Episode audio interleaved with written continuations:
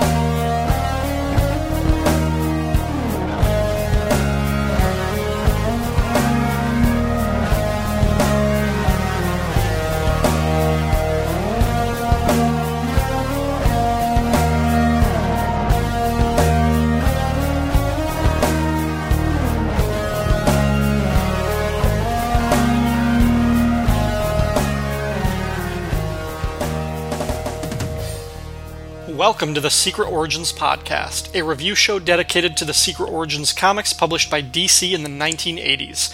I'm your host, Ryan Daly, and this episode is all about dead people.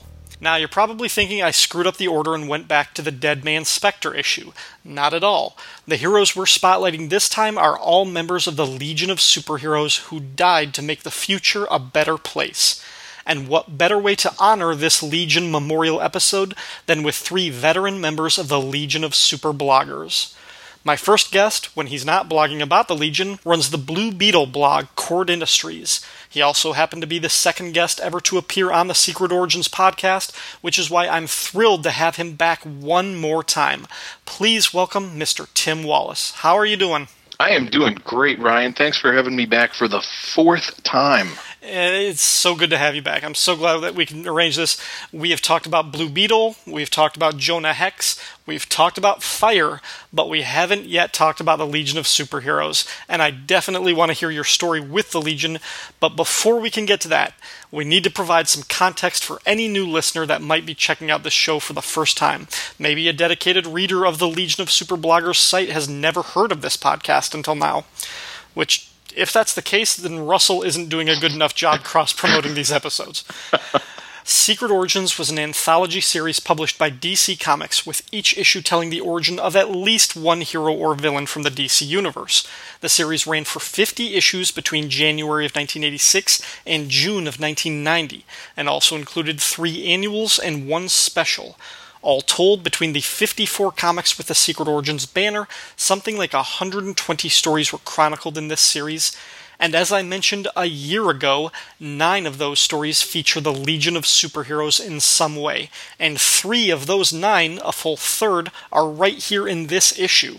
Tim, you're part of the Legion of Super Bloggers, and that should tell us something about your level of fandom. When and how did you become a lover of the Legion? Russell Burbage made me do it. um, I've been honestly, I've been aware of the Legion probably as long as I've read comic books. Um, you, you kind of can't be a, a, DC Comics fan or a Superman fan without at least knowing a little bit about them. So up until uh, with the last few years, um, my experience with them has has really been Justice League Unlimited, the uh, Superboy cartoon, Smallville, the uh, Legion and uh, I'm sorry, the uh, Justice League, Justice Society Legion crossover um, stories, but it really was uh, when Russell wanted to create the Legion of Super Bloggers, and he reached out and asked if I was interested, and I, I acknowledged, you know, hey, I am not the biggest Legion aficionado. I, I kind of know of them, but I'd be happy to kind of give a an outsiders or a or a newbie perspective to it. And uh, he absolutely loved the idea, and I've uh, I've most of what I've contributed to the blog has been uh, uh, some of our roundtable discussions of Silver Age stories, mm-hmm. um, and a few of the uh, periphery stories like that uh, Legion, JSA, JLA crossover, the, the, first appearance of Time Trapper in a Wonder Woman comic, um, Time Trapper's second appearance in a Super Friends comic. So uh, I've I've picked up some of the odds and ends, but uh, it's been fun. That's not a bad place to be. Yeah. So why Ferro Lad of all characters? And for listeners, that's the first origin story that we're going to spotlight. Ferro Lad. Why did you want this guy? Uh, you know what? It actually is because of Final Night.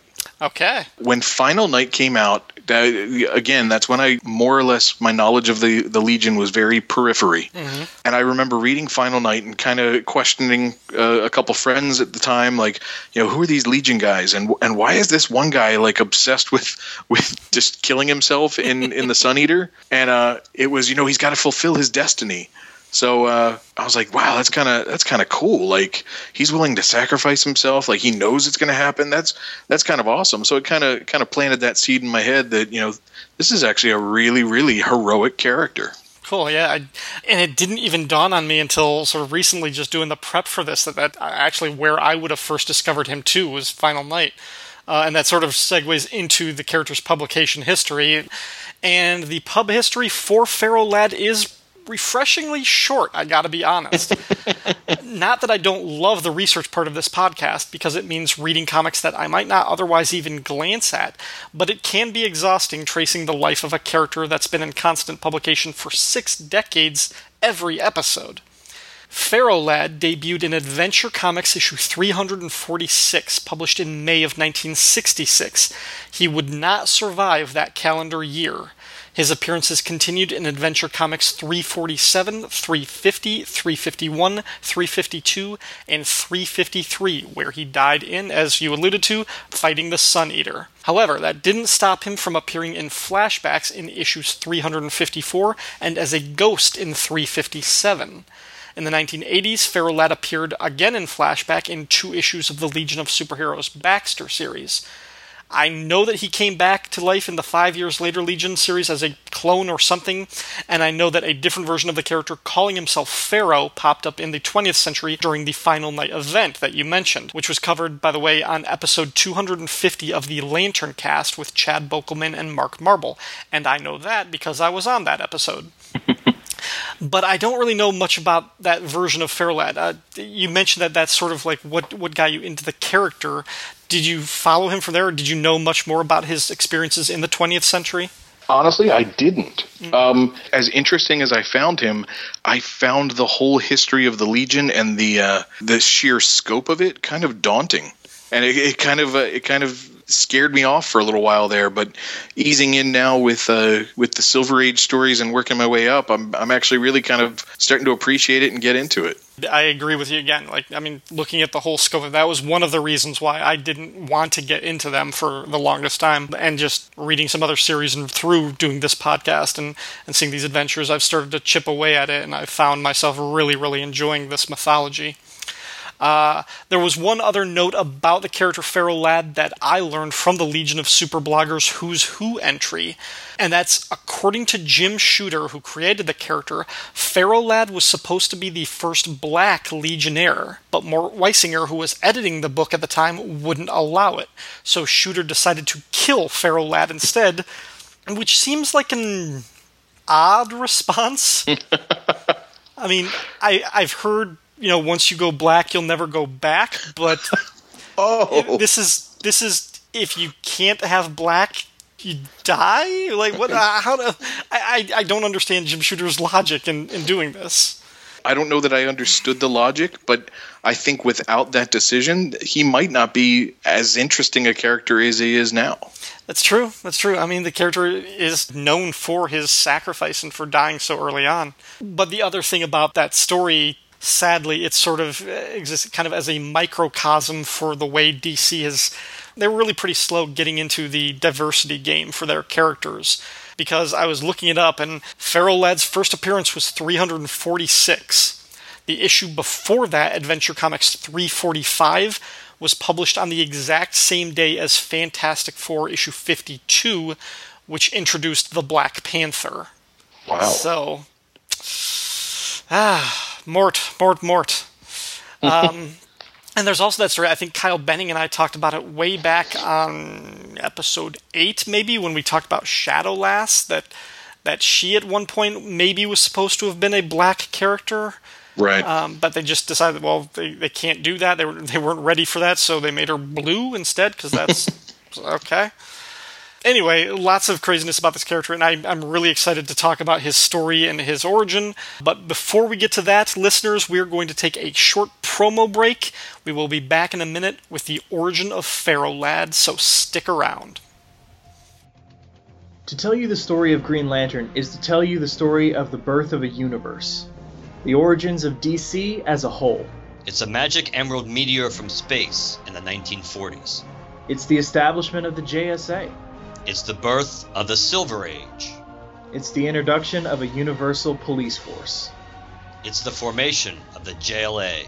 It's the emergence of the multiverse. It's a crisis in both space and time. It's an emerald dawn. And it's an emerald twilight. It's the brightest day. And the blackest night. And the Lantern cast covers all of this and everything in between. We're Green Lantern's greatest advocates and fiercest critics. We've been fans for years, and it's the reason we're self proclaimed Lanternologists. So find us on iTunes and Stitcher and give us a listen. Because the history of Green Lantern really is the history of the DC Universe. And we've got the interviews, commentaries, reviews, and more to back it up.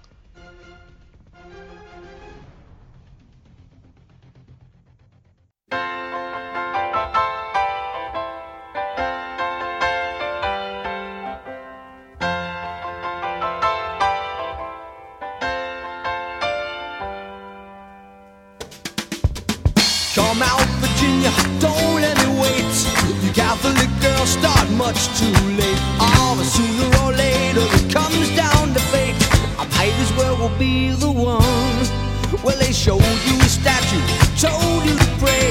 They built you a temple and locked you away. Ah, oh, but they never told you the price that you pay for things that you might have done. Only the good die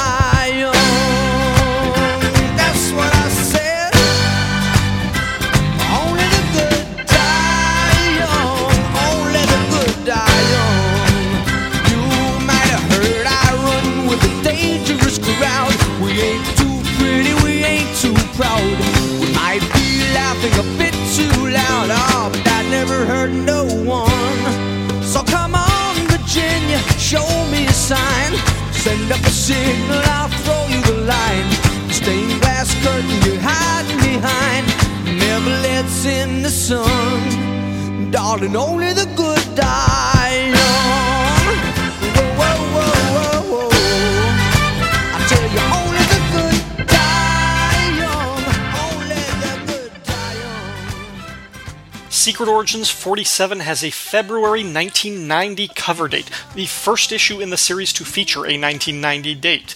However, the actual on sale date, according to Mike's Amazing World of Comics, was December 19th, 1989, just two months and 25 days after my eighth birthday, which doesn't hold any significance whatsoever.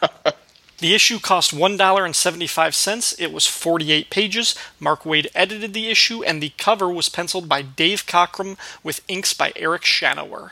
Said cover depicts the three Legionnaires featured in this issue as giant statues on a pedestal looming over a crowd of spectators. What do you think of this cover, Tim? I kind of like it. There, there's a, quite an impact, even if some of the uh, anatomy looks a little off. There's mm-hmm. something something kind of funny. I, I, think I think it's an attempt at perspective, but uh, in particular, his uh, his shoulders look uh, look just a little confusing to me. Mm. Um, but I do kind of like the idea that they're there as statues. Looks like a lot of the Legion and a few people I don't recognize in the crowd. I was actually trying to pick them all out earlier, but I know I can see uh, Mon-El, I think, and uh, Shadowlass, a few others, a few others here and there. But there's like a little kid in a Shazam shirt or something that I'm not quite sure who he's supposed to be. But um, that's kind of straying away. Sorry. No, um, no, I get I get to use my thunder sound effect again. I, I like it, and it's it's one of those things. Like I mean, when you point to it, like, it's like yeah, if you really scrutinize the anatomy and the musculature, particularly of Ferro Lad, it might be a little bit wonky. I don't really like the way Cockrum draws his helmet. I don't like the fact that you can't see any sort of eyeball or pupil or iris in there. I wish you could, but right. I think if you just take it at, at a glance, it's a striking cover. Um, I do like being able to just kind of survey the crowd and recognize that, yeah, those are Legionnaires. Like, you know, that's not just a random crowd. Like, they all have the costumes of the members. You can, you can probably identify like 90% of the people there. Uh, the other thing that is kind of interesting about it is for being a memorial, you would think that their statues would be the colorless thing, and the people there would be in color and it's reversed here. The crowd is all sort of washed out, just in like a gray tone as, as they're in the background, but the characters are in color. The statue characters, you know, the dead legionnaires. Right. So, But now you're using logic. Who wants to look at a cover of uh, of monotoned uh, characters? Yeah, color up the statues. That's how they did it in ancient uh, Egypt, right? yeah, that's true. and probably a statue that large of Karate Kid would not be able to balance in that pose. That's a good point. he would fall over all the time. That's, He actually almost looks like he might be uh, tipping right now. Timberwolf, get out of the way. All right, Tim, are you ready to tell us the origin of Ferro Lad? I am. It is. Uh, we're looking at a story called "In Memory Yet Green," uh, written by Mike Barr, penciled by Curt Swan, and inked by Mark Badger. It opens with a giant spaceship uh, hurtling towards a planet, blasting uh, a magnetic beam. While inside the ship, Ferro Lad is trapped. Uh, he's in his iron form and he's stuck inside Magnon's uh, magnetic beams. But just when Magnon thinks he's got Ferro Lad beat, Ferro Lad slips out, reminding him that he can change his body makeup at will. So the magnets no longer hold him. But as soon as the guards rush into the room, Ferro Lad switches back to uh, iron mode and repels them with ease. Taking off his mask, he grabs the girl, gives her a kiss, and the crowd applauds. It turns out the whole time we've been watching a hollow film called Ferro Lad 7 Will of Iron. Uh, three children in particular have just seen this motion picture and they're ready for more. So they go off to rent another Ferro Lad Hollow to take home. Mila, the little girl, chooses Ferro Lad the True Story, one that she's never seen before, and after some debate with her brother and their friend, their mother says that they should watch hers first.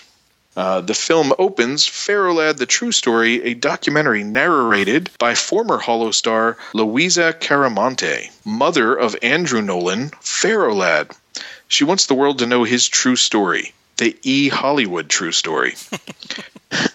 she she fills in how she met Interplanet Mines heir Andrew Douglas Nolan, got married, got pregnant, and had twins Andrew and Douglas. It was a near perfect life until the twins were born horribly disfigured.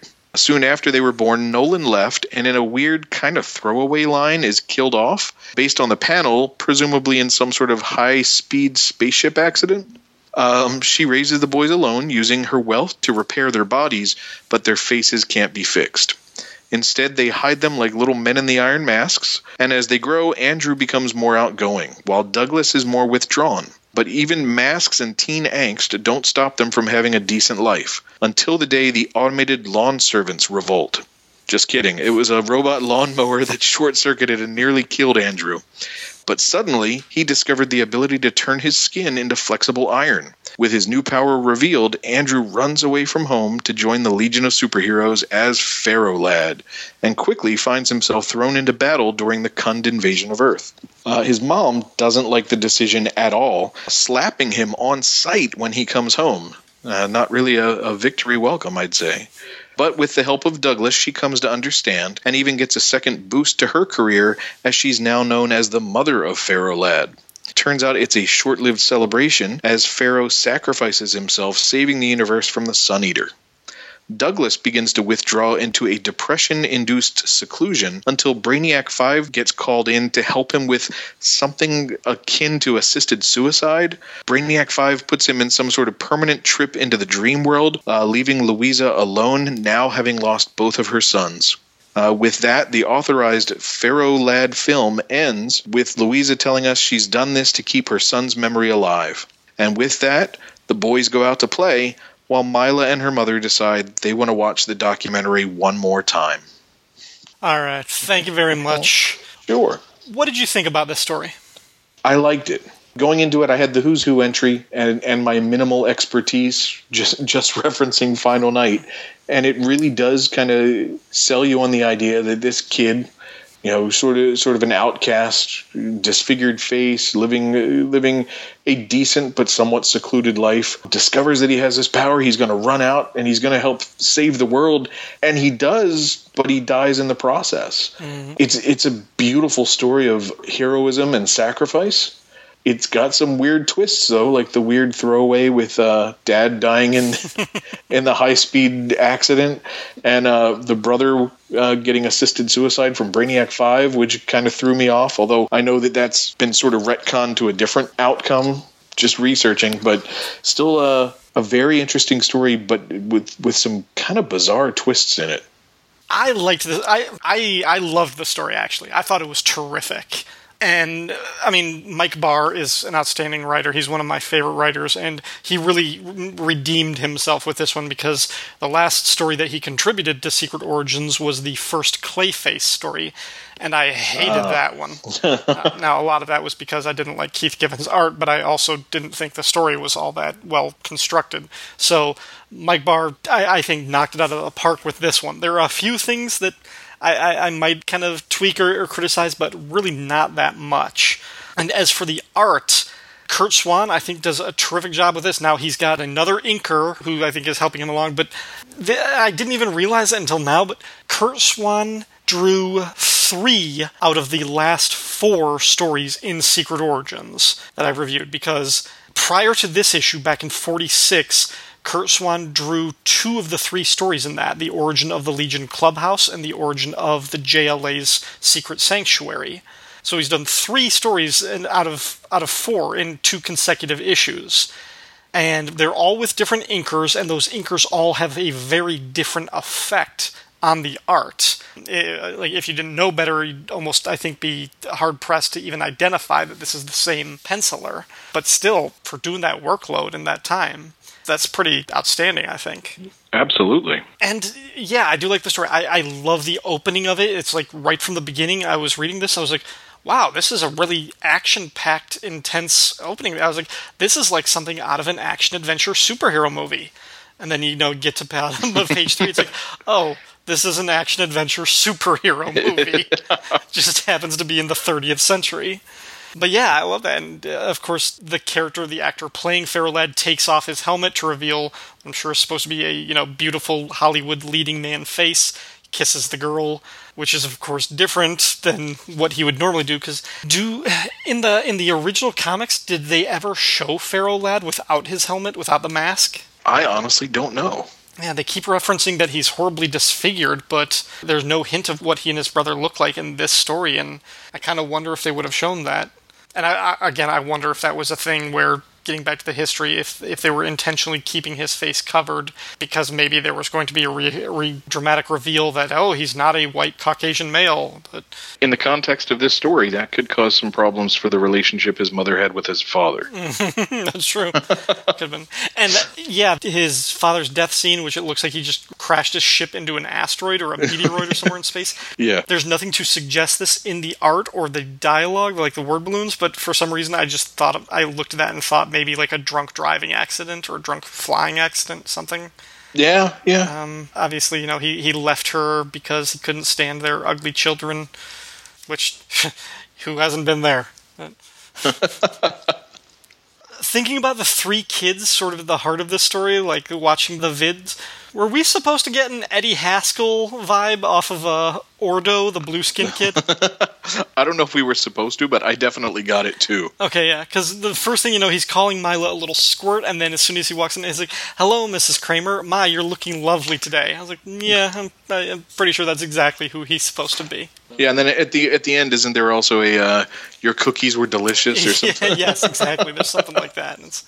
oh yeah, yeah. Oh no, he's yeah, he's totally. That's totally what they were going for. I'm sure. Even the name Ordo sounds kind of like Eddie or something. Yeah. You mentioned some of the odd twists, like obviously the, the downplayed death of the father and the uh, the, the the whole thing with his brother Douglas kind of going into this induced coma and this dream state. Is I don't know what to make of that because I haven't read the original saga. I don't know if that came up I think that might have been something that showed up in the like the the ghost of Ferro Ladder story or something. It was like from 357, Adventure 357, maybe. That might yeah, it sounds like it might be right. Yeah. yeah. I mean, I mean, I'm still a little behind. You know, mm-hmm. I've got I've got the 60s to get through, and uh, the early. But yeah, that sounds. I think that does sound about right. Yeah. If one of our listeners knows the quick answer, like can summarize that story, give us the quick beats for that. Let me know just for a second while we're thinking about that. Now i don't know if you read it the same way i did but i kept coming to the assisted suicide thing because he he withdraws from everything mm-hmm. de- uh, deeply into his own private world. And then brainiac 5 figures out a way to put him into an ideal world of his dreams. But that last the top panel on the last page of the story brainiac 5 and the mother are walking away from an empty table. Now the previous page douglas is laying on the table they're now walking away from an empty table with the uh, Brainiac 5 found a way to let Douglas enter the world of his dreams forever. And then the mother makes the comment, I had lost both of my sons. That's where I keep I kept reading that as as suicide, but skimming over some other articles before we recorded, I did see something that said like he wasn't really dead. He was he was sent to like a dream world and they brought him back at some later point. But I mean, reading that, I sure came off with he's gone. Because why else do you leave the empty table? It's weird, yeah. I mean, I, I kind of got the same idea as you. I mean, whether he, I mean, the the empty table certainly seems like he's physically dead and gone, like he's no longer there. But uh, maybe the impression is just supposed to be that like his basically transferred his mind or his consciousness to another realm, maybe where he can be with his brother or something. I I don't know. I, I certainly I get what you're thinking. It does kind of give me that same vibe, like Douglas has decided that he doesn't want to live on this earth without his brother. That that does kind of come to one of my other points about which, like I said, I was reading this and I was enjoying the hell out of this story. And at the end of it, I thought this is almost the ideal secret origin story. This is almost the one I've been looking for since the beginning of this podcast because it gives me the history in a way that's not just carbon copying the original first appearance. It gives me something new in a new detail or a new voice, a framing device that makes sense as a mechanism for revisiting the origin, which is great. But in this particular story's case, I think it's a little bit too short. You know, it's only a 12 page story. I wish this could have been a f- full blown issue. Uh, it glosses over too many things like Ferro Lad first joining the Legion and everything kind of leading up to his death. Um, I, I, think those are really important details. And, you know, I, I always come to the, the question that I, I always try to ask after I read one of these origin stories is Does this make me want to read more Ferro Lad or Legion of Superhero stories? And even though I really enjoyed this particular story, I would almost say no, it doesn't, because I'm not tempted to read more Lad stories because I know he's dead. I mean, at least at the point where this story ends, he's no longer in the picture. There's no clue that he might show up later as a clone or in the 20th century and Final Night. That's not evident. And also, the Legion itself is such a, a small part of this story. They're, they're almost sidelined, so it doesn't really entice me to want to read more Legion stories. So so much about this story is really, really great, but it falls short in these few little instances where it doesn't make me want to read more. And I just think like they gloss over too many things. And if this could have been a 18 page story, we could have gotten more of his time, you know, joining the Legion during the Khund invasion, more of the events leading up to his sacrifice, and definitely the whole thing with his brother and the aftermath there. Yeah, and actually, it's kind of funny you point those pieces out. In a way, reading it, it kind of made me think that this is probably a, a good way for for me to make this appearance because there are similarities in what you said to two of the other stories you and I covered. The uh, Jonah Hex story, mm-hmm. the ability to, to throw you in, set up that framework, give you the origin, and end it with the character's death and leave you right there. It's it's completely self-contained. No. And then with the fire story, that just almost throw away, and then she joined the Justice League International. The end. Mm-hmm. So, so you get that aspect with the Legion here and the self-contained story. So it, we've come full circle. I can go.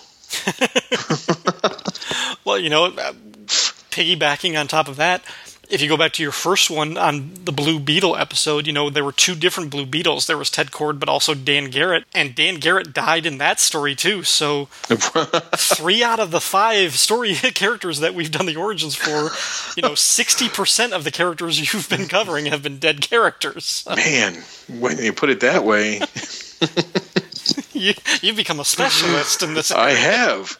Didn't even think about that. And actually, and now that I think about this, getting back to that issue of, you know, his sacrifice, his death fighting the Sun Eater is just really relegated to one kind of tiny panel in this.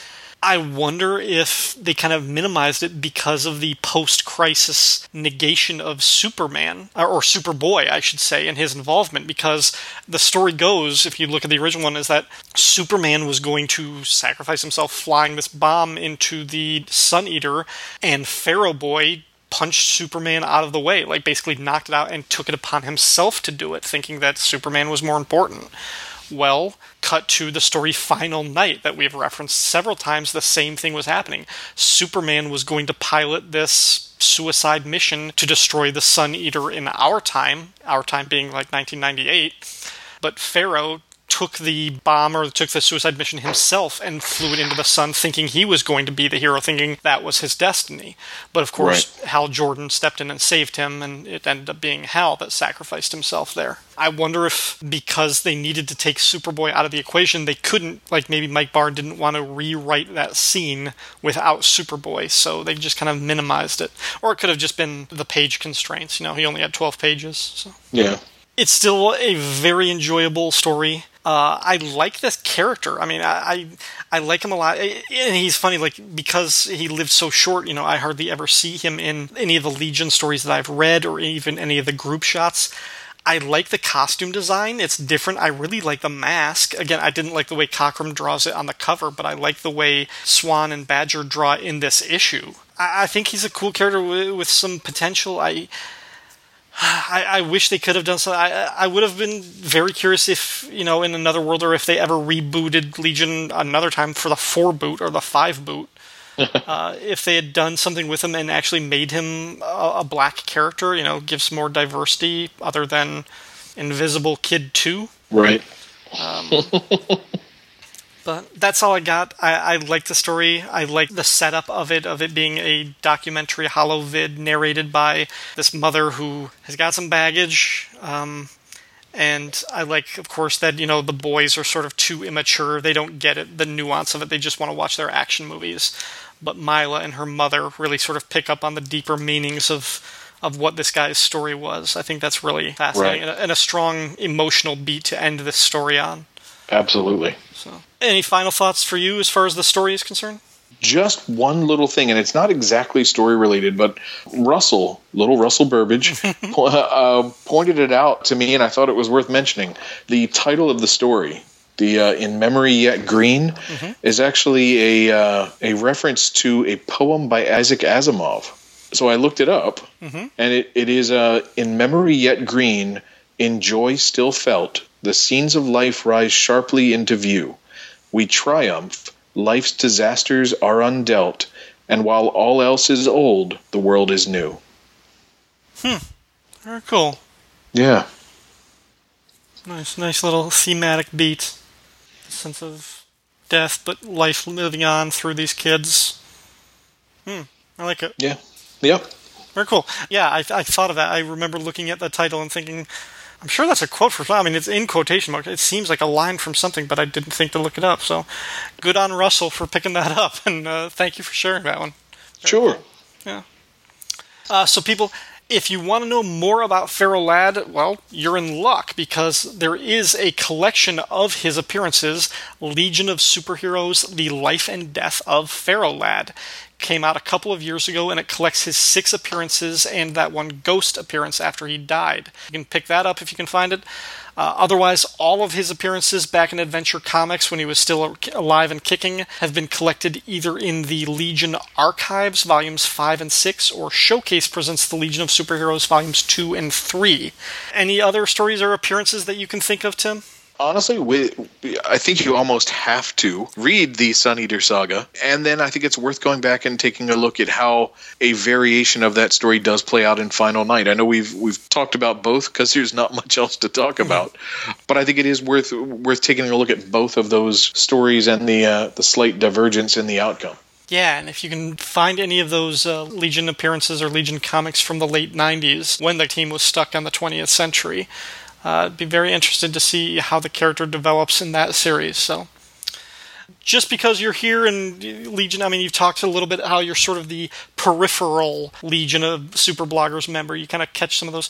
What are some of your favorite stories? You know, not necessarily specific to Ferro Lad, but what Legion stories do you love that you have discovered? You know, just since you've been a part, just since, as you say, Russell dragged you into this. Russell made me do it.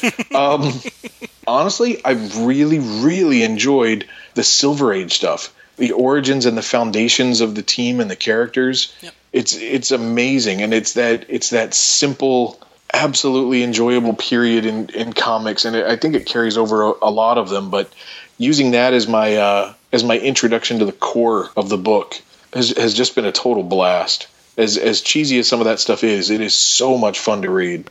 Very cool. And they love labeling everything. That's the one thing that was missing in here was was labels on everything. But like the Legion Clubhouse, and this, this is Saturn Girl's chair, and this is you know Lightning Lad's coffee mug. oh, I'd love to see those. Well, Tim, thank you one more time for being part of the Secret Origins podcast. It was great to have you back again where else, other than the Legion of Super Bloggers, can people find you if they want to hear more from you? If they want to hear me, there's some there's some there's an appearance over on uh, Shag's Justice League Bwahaha podcast. Um, and I'm, i think we've already Shag and I talked about doing another one uh, in the future, so that's cool. And a couple appearances on Rob Kelly's uh, Film and Water. I did just record uh, a couple episodes recently with Feathers and Foes, the Birds of Prey podcast, talking about Blue Beetle's appearance there, and that actually led into a, a conversation with Ashford, the host, and another appearance on his uh, Doctor Who podcast, Straight Out of Gallifrey. So that's been fun. But then you can always find me at Kord Industries at blogspot.com, uh, my Phantom blog, the uh, Phantom Skull Cave at Blogspot, and my uh, occasional contributions over at uh, Legion of Super Bloggers. Well, thank you very much again. You know, like I mentioned up at the top, you were the second guest to ever be on this podcast, and I knew Yay. I had to have you one more time. This has been a very fun journey, and I, I, was delighted. You know, I was happy to be your first podcast appearance to sort of usher you into this, and now, now you're stepping out. You're appearing on everybody's shows. You know? I am. I'm a little bit jealous. I, I, feel a little bit protective, and but but I'm also very I, happy. I appreciate that. Okay, listeners, that was just the first part of our Legion Memorial episode. We're going to take another promotional break, but when we come back, Dr. Ange is going to challenge me to a one on one death match over the origin of Karate Kid. You do not want to miss that.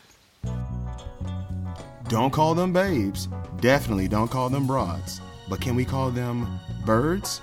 Welcome to Feathers and Foes, a Birds of Prey podcast where we are celebrating the tales of the femme fatales.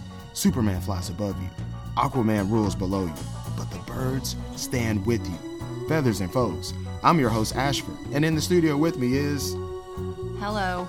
Black Canary? Wait a minute, what did you do with Leah and Mark? Did you just call me a broad? No, I said don't call them babes, don't call them broads. So you're saying I'm not a babe? No, yes. I don't know. I, I don't see you as some object. I see you as a well rounded character with her own wants, desires, and agency. Stop saying buzzwords, hoping to gain a female audience. Canary, how dare you question my sincerity? That's Black Canary to you. Do you want me to plug your show or not? Please plug my show, Miss Canary. You can contact Ashford, Leah, or Mark on Twitter. The Twitter handle is at Feathers and Foes. You can also email them on the website feathersandfoes.libsyn.com. In addition to all of this, you may subscribe to them on iTunes. Just go to the search option and type Feathers and Foes.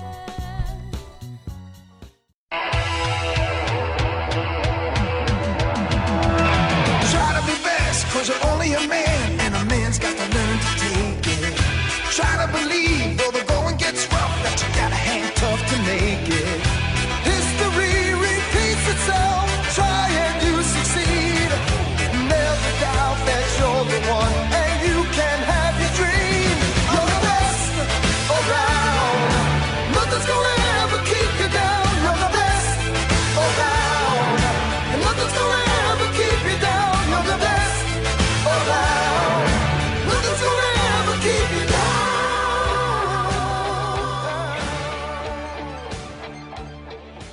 We're back for another Dead Legionnaire with another member of the Legion of Super Bloggers. From the Supergirl blog to his Chronicles of the Five Years Later Legion, please welcome Dr. Ange back to the show. How are you, Ange? I'm doing well. Thanks for asking me to come on. I'm a big Legion fan, and so uh, I've been looking forward to doing this. That's why I had to have you for one more story, for one more appearance. The last time that we talked was actually in person uh, at Boston Comic Con. And once again, I want to thank you very much for the comics you snagged for me. That was awesome. And I have already talked about my meeting with Mark Waid at the con and learning some secrets behind the Secret Origin series.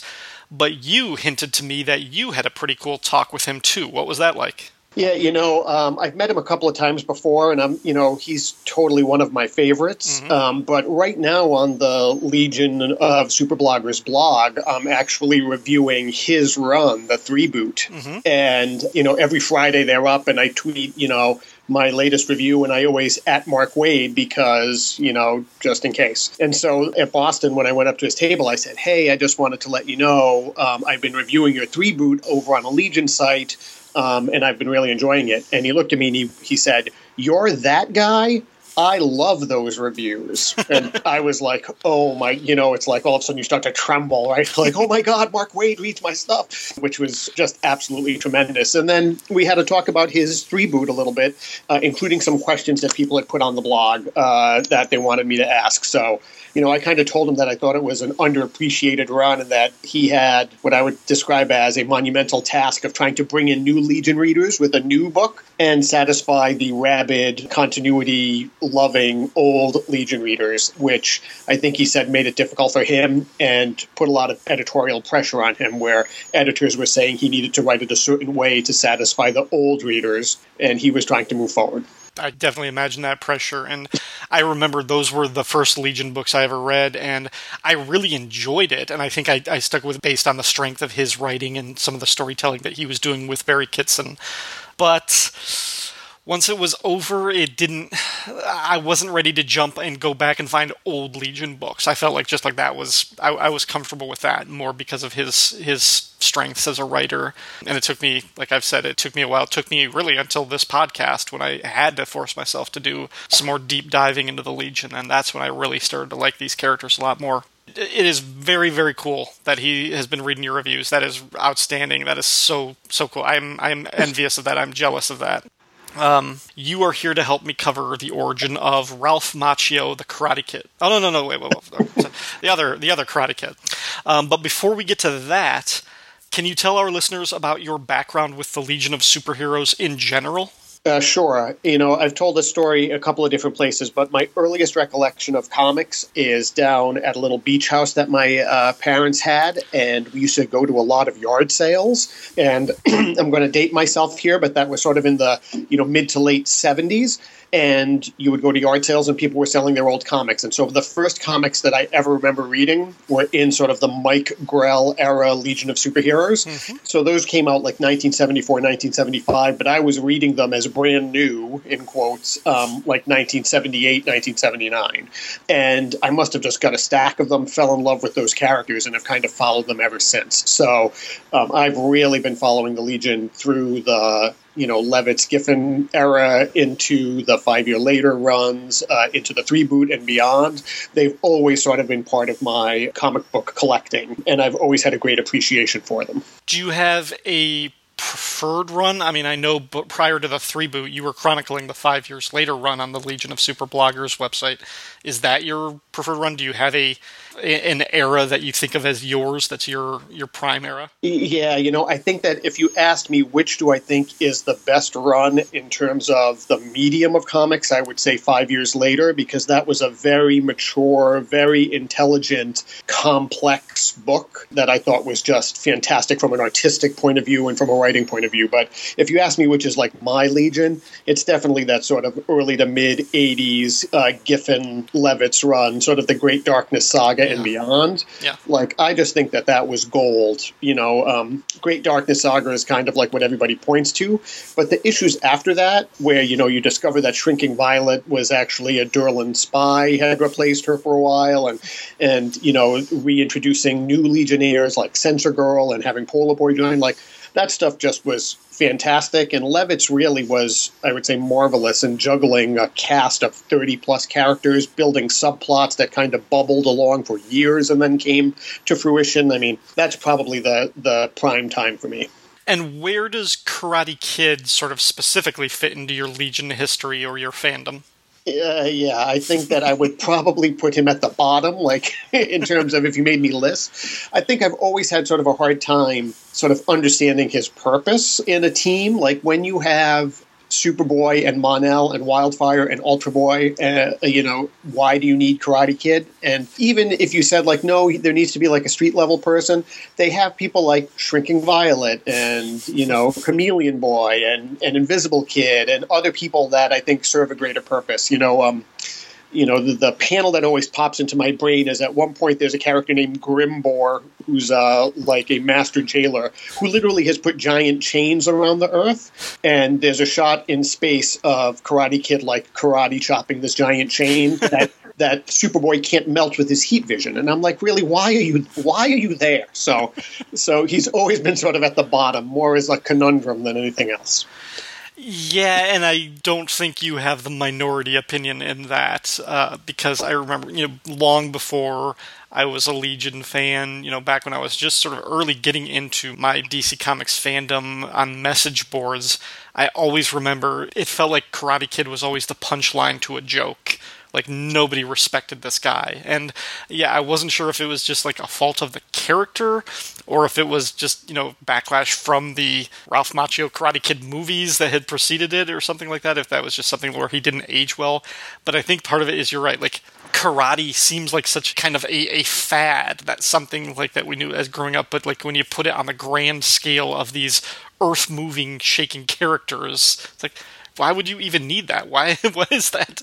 What does he add? It's it's you know it's not the same as putting like a Green Arrow on the Justice League of America who can contribute something. And I always think of a line from uh, the TV show Archer, the animated series, where he says, "Karate, the Dane Cook of martial arts."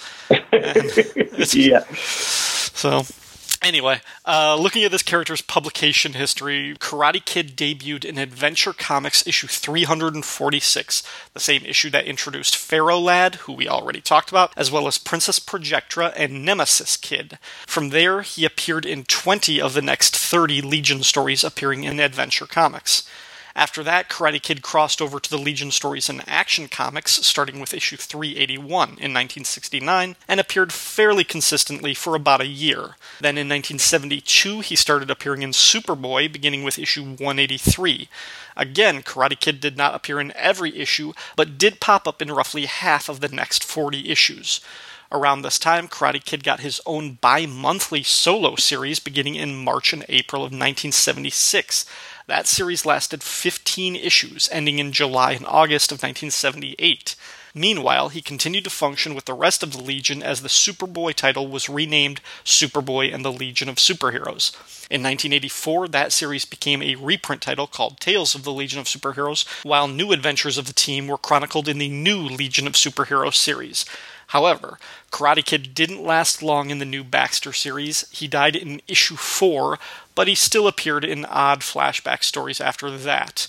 Uh, and you're certainly the man to ask, but did he ever appear in the five years later Legion stories? Uh, no, he didn't. Um, he did appear in the Waid 3 boot, as mm-hmm. that was sort of a reimagining of all of those characters. And there he kind of played more of a philosopher type person that was able to sort of help other people sort of like harness their powers in a better way. Mm-hmm. And this character did come back in Countdown. Not that I'm proud that I read Countdown, uh, but he was sort of a time plucked character from this continuity that carried some sort of virus that was killing everybody. And I honestly don't remember how that story ended.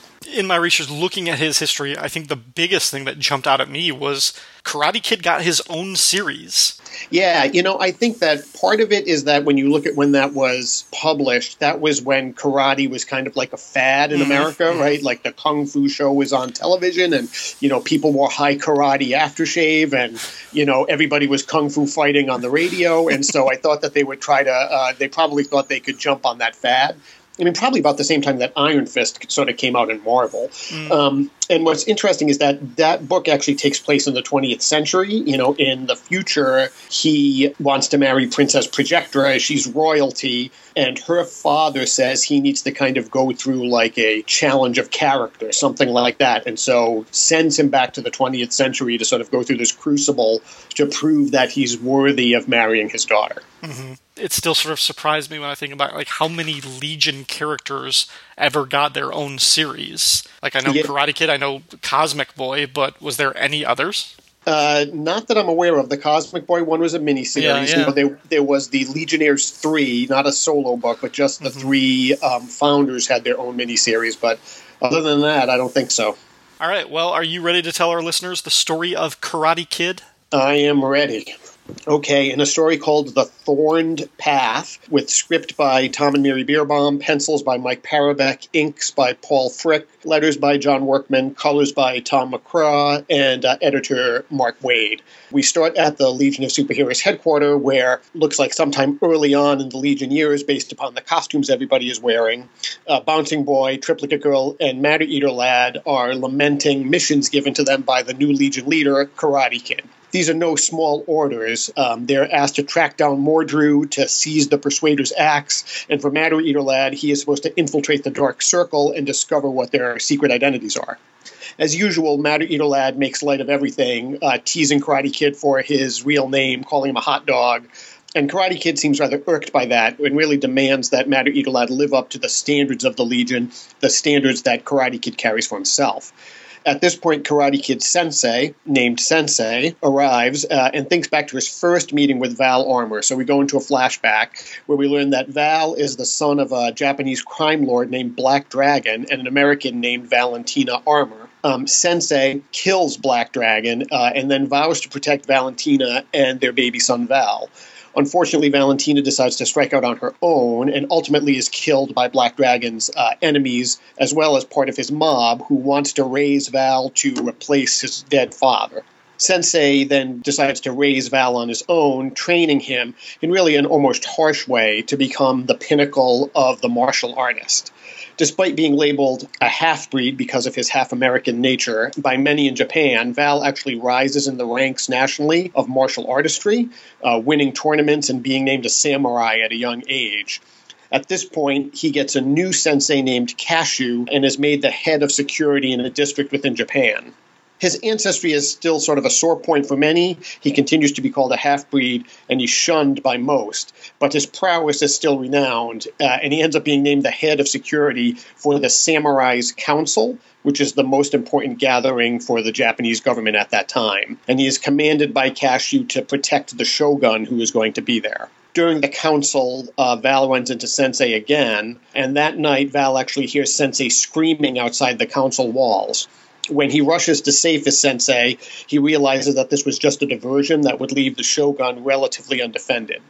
Rushing back onto the grounds, Val enters the shogun's room and quickly dispatches several assassins, saving the man. Looking for Kashu for support and respect, unfortunately, Val uh, is found to be lacking by his new sensei. Kashu turns his back on Val, says that Val has only been doing what he was trained to do. However, rushing to save the sensei led to the death of many guards within the walls, and that's blood on Val's hand. Realizing he will never be good enough, Val decides to leave the security detail uh, and strike out on his own path, ultimately joining the Legion leaving his memories uh, and now back in sort of present day, Sensei approaches Val and says that while Val is now leading the Legionnaires, he isn't letting them choose their own path, he's forcing them down his own path. In essence, Val has turned into this man Kashu who has forced his path on others and is not appreciative of them. Lost in his thoughts, Val now realizes his error, calls Eater Lad, and cancels the Dark Circle mission with a smile and that's the end. All right, thank you very much for that.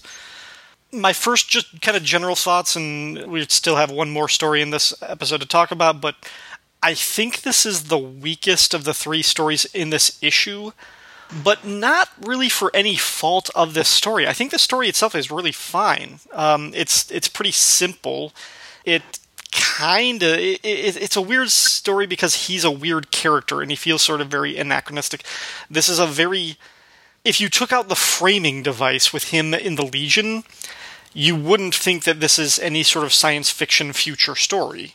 It feels very much like a feudal samurai type of story. Yeah, I completely agree. I mean, there's not one flying ship rocket belt laser pistol. This really appears to be sort of um, feudal Japan in every shape in that flashback sequence. And part of what makes me think this is weak is that there's you know you have a few panels at the beginning and a few panels at the end with the legion but you get no sense of his history with the legion i know that this is supposed to be an origin story right but you should probably get some appreciation of who he is and he's got a couple of decent stories within his you know body of work that first story with Nemesis Kid, he's branded as a traitor uh, until it is revealed that Nemesis Kid um, is actually the traitor. And there's the whole part about him courting and eventually marrying Princess Projectra, and then you know his death. Those are sort of like three big highlights in his career that could have been showcased here. And instead, you have him defending a shogun that has no bearing on any of his other stories. Mm-hmm. Had any of, I mean, that was actually one of my questions. How much of this material was new for this story and how much had been previously told? Like, was any of this having to do with the, the Kashu, the daimyo, or the shogun? Had any of this story ever been told before or hinted at, or was this completely a invention by the Bierbaums for this story? You know, I'm going to plead a little bit of ignorance here. I definitely knew about the Sensei stuff. I definitely knew about the Black Dragon stuff, mm-hmm. but this other stuff I had never read before. Now, whether or not that was somewhere in the Legion's 50 year history that I just didn't come across, maybe.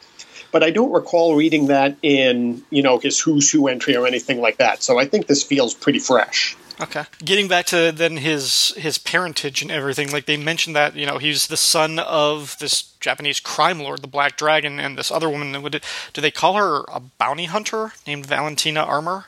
Yeah, at yeah. some point they're like the American bounty hunter. Yeah. yeah. I think that was actually pretty. That was an interesting story thread, and I wonder if they ever revisited that. It looks like, as he is an infant, the Black Dragons, sort of the disciples of his father, are trying to get him back and the sensei takes him back and like saves him and raises him. Did that ever come back? Like when Karate Kid is an adult, like was there ever a pull that like he's the heir of this sort of ancient crime family or this group of assassins? Like yeah, there's actually um, uh, one story in the Baxter Legions uh, book. So he's died, and his best friend um, is Timberwolf. And in Karate Kid's will, he tells Timberwolf, You have to go back to this harsh planet run by criminals where I did some training. That also is where the Black Dragon sort of had some of his holdings. Uh, and in this very, very bleak world, you have to plant a seed so that, like, some beauty of nature will be there. So that his background is sort of commented on. I don't think he ever sort of, you know, went undercover to try to reclaim it or, mm-hmm. or anything like that. But it definitely was part of his sort of backstory at least mentioned. Hmm.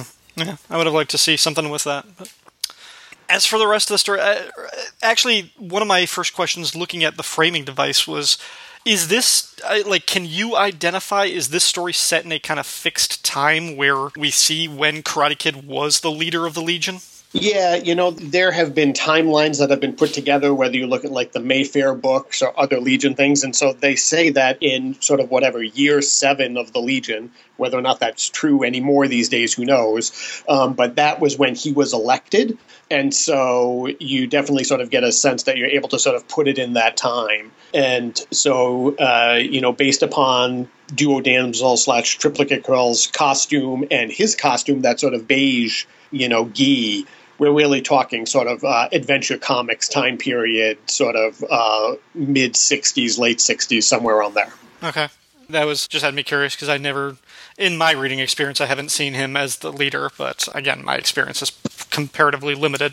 Yeah, it's before my time, definitely. Mm-hmm. Uh, I, I, after reading the story, I, I mentioned to you, I went back just this morning and read Legion of Superheroes issue four, which is his death, where it's him facing off against Nemesis Kid. Again, you know, they have this this throwdown, and I, I mean, I guess you can say he sacrifices himself nobly at the end, but for most of the fight, it is pretty one sided. He gets a few punches in, but Nemesis Kid just dismantles him throughout this fight.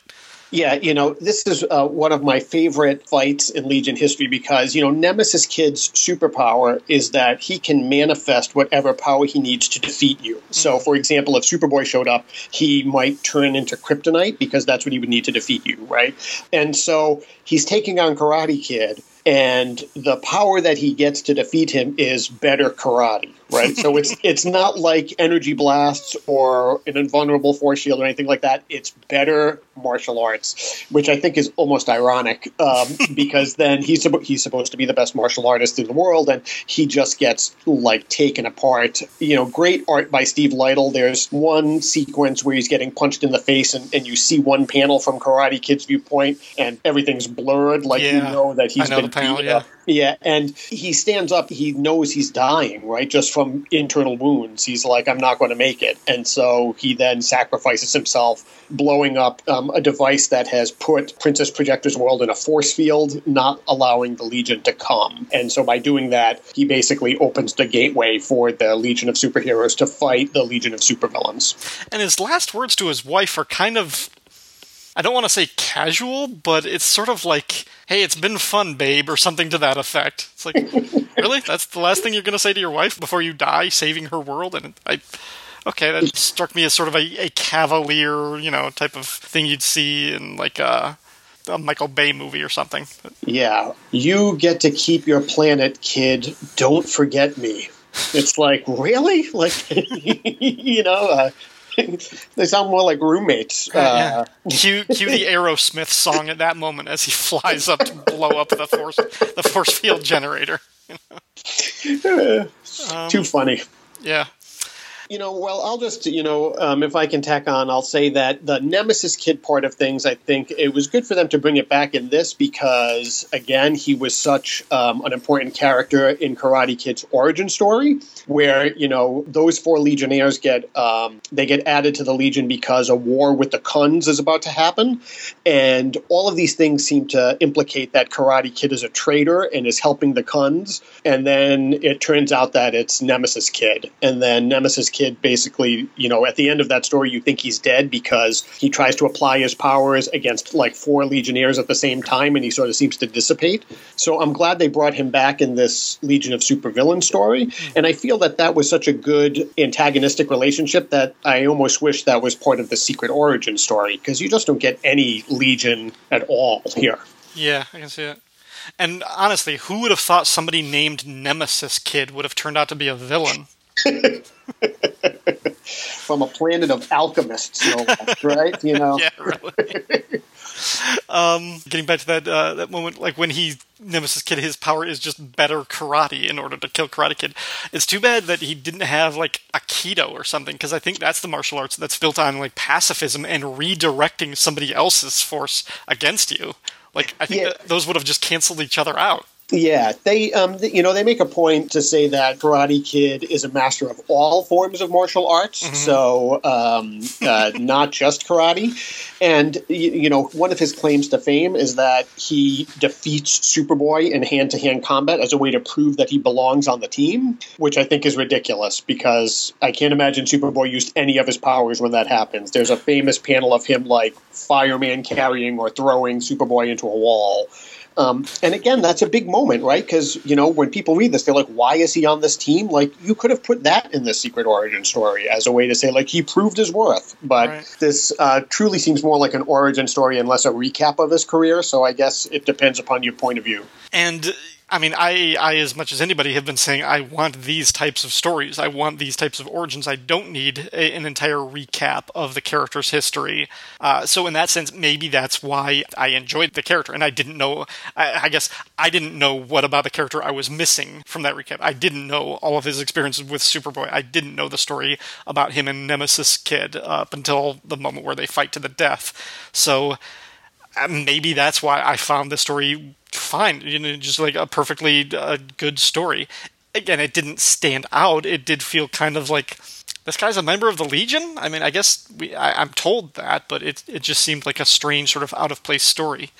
But yeah, I, it would have been cool to have a few more of those connections uh, if possible. Yeah, I mean, when you look at the Chemical King story in this issue and the Ferro Lad, right, because these are dead characters, so it's not like there's any place for them to go, right? They're going to stay dead. They do a much better job, I think, of sort of incorporating more Legion history into this. I think that if, you know, I think this came out right as the five year later run was starting, Yeah. like in single issues, that I don't think that anybody would have read this Karate Kid tale and say, now I want to read about more Legion, right? I think that this would have been like, oh, okay. That's true. know. Yeah, this one we don't really get any sense of the fact that he's dead. We're only just kind of told that by the opening, by basically the cover image. I mean, Final. Fa- I mean, I still. It, it wasn't the best. Like I said, it's it's the weakest in the three issues, but I didn't have a problem with the story. I still thought it was enjoyable. It was well told. I mean, Parobeck is an outstanding artist. I don't think this is his best stuff, but it, again, there's nothing wrong with it. There are things we could have seen in the story. I guess is what you're saying that would have elevated it and made it better but nothing about the story made me kind of go, well, that was weird or that was weak. That didn't belong there. So I guess if if the problem with this story is that it's only okay, I'm fine with that. Yeah, you know, I mean, I think that I'm a longtime Legion reader, and I learned something new about his character in the story, and I guess that's probably part of the purpose of this book. Yeah. Okay, last question uh, related to Karate Kid and the story in particular. Armour hot dogs were still a thing in the 30th century? Well, if you look, he has some throwaway line. They're always able to implicate Cosmic Boy in any sort of 20th century reference, and I think at some point he says, you know, curse Cosmic Boy and his 20th century video festival. Uh, so, uh, yeah. I don't even know if Armour Hot Dog still exists now, but I'm not a bit. All right. um, you know, you mentioned a few other things, but let's get specific recommendations for better Legion stories, better Karate Kid stories. What would you say if somebody wanted to know more about this character or the Legion in general? What are your favorite stories? What would you recommend? So for this character, I would say I have no idea what archive it's in, but his first story when he gets enrolled into the Legion with that Nemesis kid is probably a very good story for him.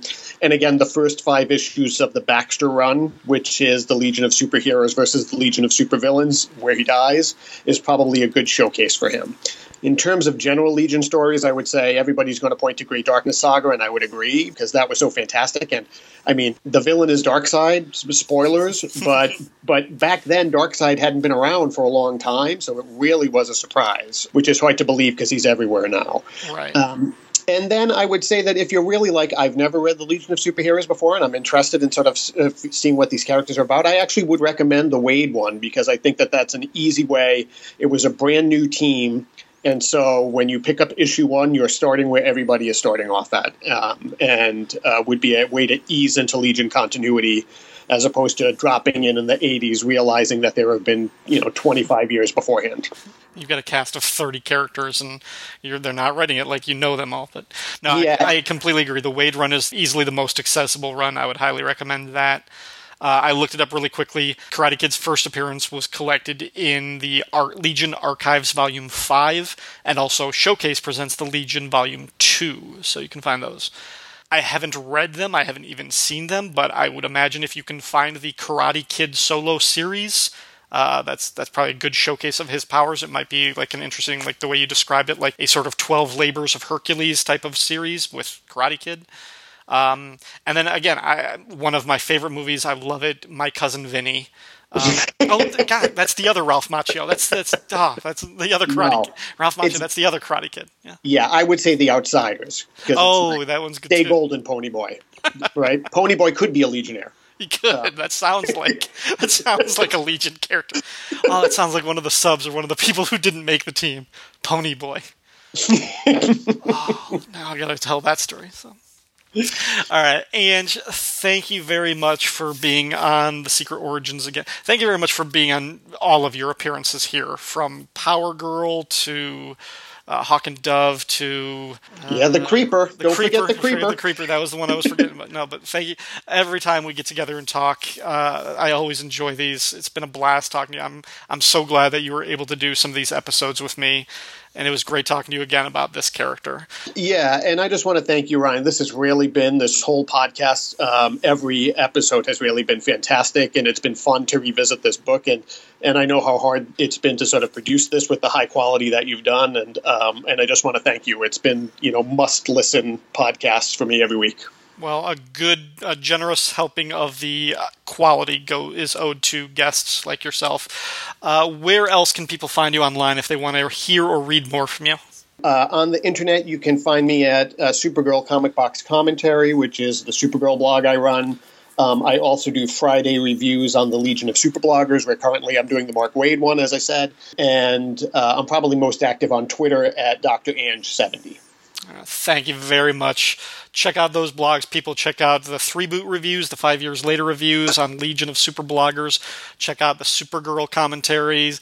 Obviously, we got a new season coming up. There's going to be big stuff in Supergirl's future. So, Anj, thank you very much one more time. No, thanks, Ryan. Uh, uh, thanks for inviting me. All right, people, don't go away because we've got one more Dead Legionnaire with a brand new guest. Don't go away you think of yourself primarily as a singer or as a poet? Well, I think of myself more as a song and dance man, you know.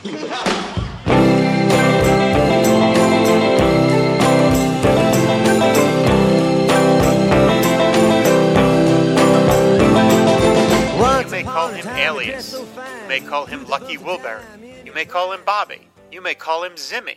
But the world calls him Bob Dylan. It's Pod Dylan, the only podcast dedicated to celebrating the work of Bob Dylan. Pod Dylan, hosted by the freewheeling Rob Kelly and a roster of special guests, examines Bob Dylan's discography one song at a time. Proud member of the Fire and Water Podcast Network, Pod Dylan is available weekly at fireandwaterpodcast.com and on iTunes and Stitcher.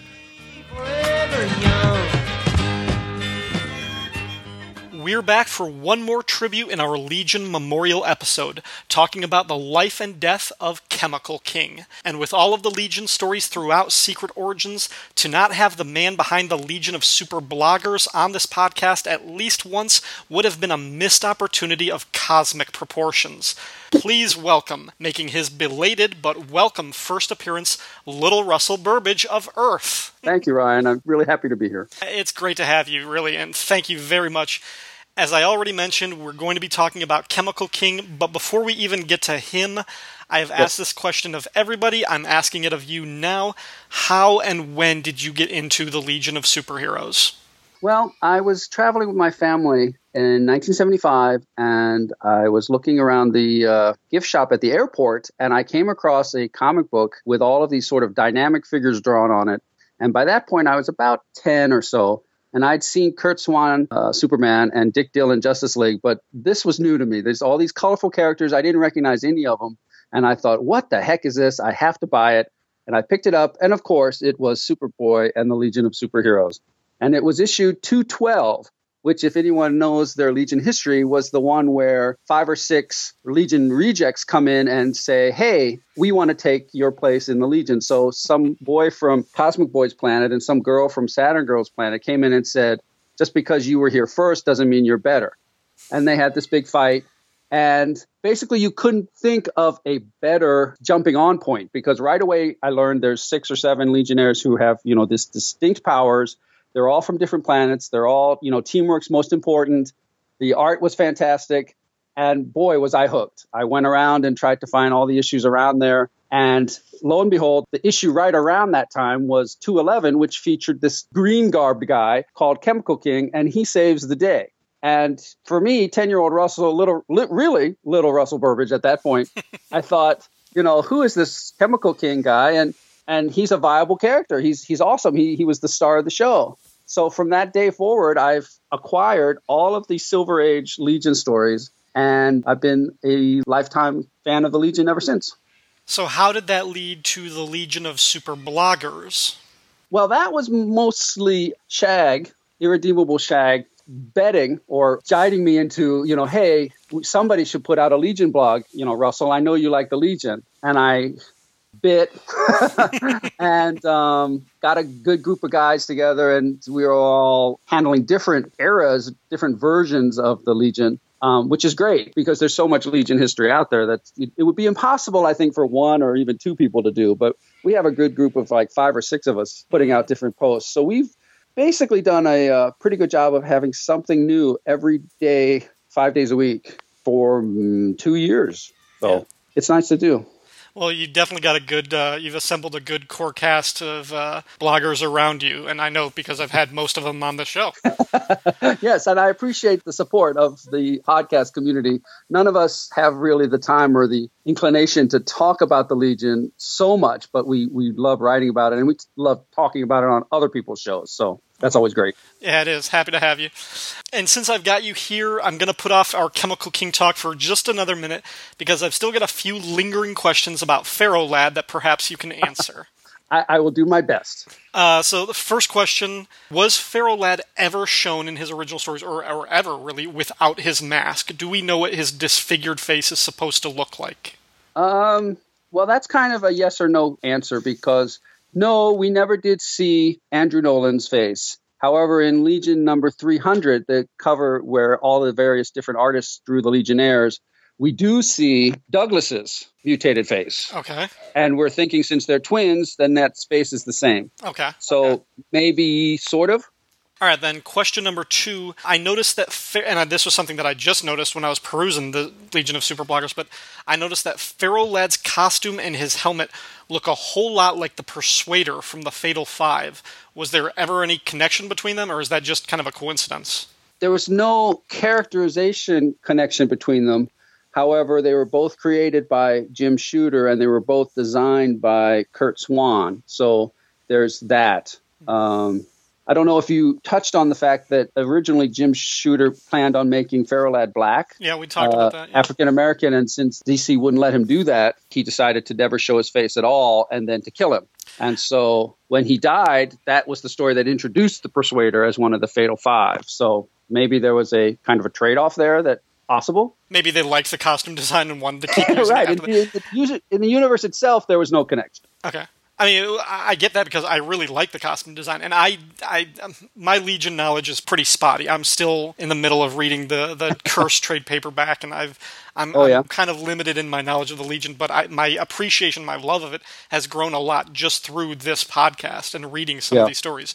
And Ferro Lad is definitely one of the standout characters. I really like that story. I like the idea behind that character, and you sort of answered one of my lingering questions. I, I guess that sort of makes sense if if Jim Shooter couldn't make the character black because of the politics of the time, then never showing his face, I get I can kind of understand that compromise. Right. The next step though where he just decided to kill him off though still seems a little odd to me. But actually that kind of segues to another question that I was just thinking of this morning like had somebody like Ferro Lad had he survived with his kind of visual style and, and wearing the mask and never really seeing the man underneath there, Mm-hmm. Do you think he would have evolved to become sort of like a wildfire type character? Uh, it's hard to say because every story you read by somebody besides Jim Shooter kind of tweaks the character a, a little differently. But I feel like one of his main characterizations was his, you know, his basic calmness. And so I don't think he would become a wildfire. I think he would be more of an invisible kid or a tactician type, or a, he realized that he couldn't just be throwing himself in front of all these fireballs and expect to survive. So he would have to step back and be more of a Batman or a Green Arrow type that would say, hey, you know, Superboy, do that. Kind of, but it's hard to say. He was very impetuous in quite a few of his earlier stories. So eh, it's possible. Okay. It's hard to say. But I do want to say that his character design is is one of the best Legion character designs ever. So I think every time he comes back, they tweak his costume a little bit, but it, the basic the basics never change. So that you can't really say about many of the Legionnaires, except maybe some boy and Brainiac Five. Most of them have all changed their costume some. Mm-hmm. It's it's his character design is is very good. I thought. All right, then let us finally get to the character that you are here to talk about. Who am I talking about? Oh, Chemical King, right? I think we finally, yeah, Chemical King. It's been a while. We've gone through a sort of circuitous route to get here, but yes, uh, you had your pick of Legion stories in this series. You asked for this one. Yes. And you sort of mentioned because he was kind of in one of those stories, one of the first issues that you read. Right. Um, was there any other reason? I mean, do you have a particular fondness for this character? I do, and I don't really understand why I have it I've always been a fan of the so-called second tier or, you know, plan B type characters. I Superman, Hulk, Thor, no, not so much. More Aquaman, Green Lantern, Green Arrow, you know, mm-hmm. Element Lad, Chemical King, Light Lass, those characters instead of the major ones. And when I first started reading Legion, there were 20 plus characters, right? So mm-hmm. I had to learn who they all were. And like I said, when I picked up this story where Chemical King basically saves Element Lad's life, who are you to tell me that this character's not, you know, viable? He's he's awesome. he stands there and he he saves a, a perfectly his you know his friend, and it's it's then only later when people say, "Oh yeah, his powers were confusing, and you know nobody ever did anything with him." It's like kind of the Tyroc thing where he's there and he's perfectly fine character, but nobody used him. That's not the character's fault. That's the writer's fault. So above and beyond the fact that he was one of the first Legionnaires I ever encountered, uh, my favorite color is green. Uh, I just, you know, I like the way Mike Grell drew him, and I just thought, oh, this is cool. It's not the same sort of super strong or super fast or super agile type that you can get a dime a dozen, really. It was his uniqueness uh, that appealed to me. Cool. All right, then let's get into the character's publication history. And as always, if I leave something out or if I get anything just completely wrong, please feel free to correct me when we're done. I, right, I feel like there's only like eight issues here, so I don't think you can get anything wrong. There you go. Uh, well, as the editor's note at the back of this issue of Secret Origins explains, readers' first real look at Chemical King was in Adventure Comics 354, published in 1967, as a memorial statue of a future Legionnaire who would go on to die saving the Earth. Then in 1968, the young and very much alive Chemical King debuted in Adventure Comics 371. After that, he appeared only 17 more times over the next 10 years before he was killed off. Those appearances included Adventure Comics 372, 375, 377, and 379. Then Action Comics 381, 387, and 389. I promise I'm not listing every single one. After that, almost you almost are. almost, almost. I was going to take a break now, but after that, he showed up nine times in Legion Adventures published in Superboy, as well as in a Legion story in DC Special issue 28. He died in Superboy issue 228, published in 1977. After his death, he appeared two more times, either in flashback or as a spirit in the Magic Wars storyline that closed out the Baxter series. Aside from that and this secret origin story, Russell, do you know of any other appearances of Chemical King? Uh, no, that is it. yeah, I don't remember him appearing like in the three boot universe or in the Legionnaire series, he was a news reporter or a video player or whatever it was called in that era, some sort of newsman. And it was there was talk that he was a boyfriend of the Invisible Kid. Okay. So if you have a copy of the DC Comics Encyclopedia and you look up the Chemical King entry, it says that current continued at that time, which would have been you know 95 or 2000 ish. Uh, it says he's in a relationship with the uh, Invisible Kid. Okay, that actually answers one of the questions I had about this story that we can get to. Actually, let's let's get to there right now. Are you ready to tell our listeners the story of Chemical King? Yes. So uh, sit back and listen as I bring you the unique properties of Condo Arlik, written by Robert Loren Fleming, art by Chris Sprouse and Al Gordon, uh, letters by John Costanza, colors by Tom McCraw, and editing by Mark Waid. So the story opens on Phon, and an unnamed narrator is explaining what happened the day Condo Arlik was born and how he accidentally destroyed the hospital while he was a newborn infant by making it collapse via rusty steel girders. His birth made news all over the galaxy, and that led to him being shipped off to Earth and put under the care of eager scientists wearing anti contaminant suits in a completely sterile laboratory. And he tries to play peekaboo with the scientists who are monitoring him, but they and his parents have almost no interest in him at all. Then TV monitors are set up to teach him chemistry so that he can perhaps master his ability to accelerate chemical reactions. And that's where the story starts. We see a baby uh, surrounded by video monitors teaching him about helium. So then, 14 years later, he's still alone, still in that sterile laboratory, still trying to master some sort of chemical reaction power. Suddenly, the first Invisible King arrives and immediately shows him that people can also affect chemical reactions. He reaches out and shakes his hand and starts the blood flowing. He takes him outside, shows him the sun for the first time. He signs Condo out under his uh, authorization and takes him to his apartment. He's, I guess they're still on Earth. And then they live together in Lyle's apartment.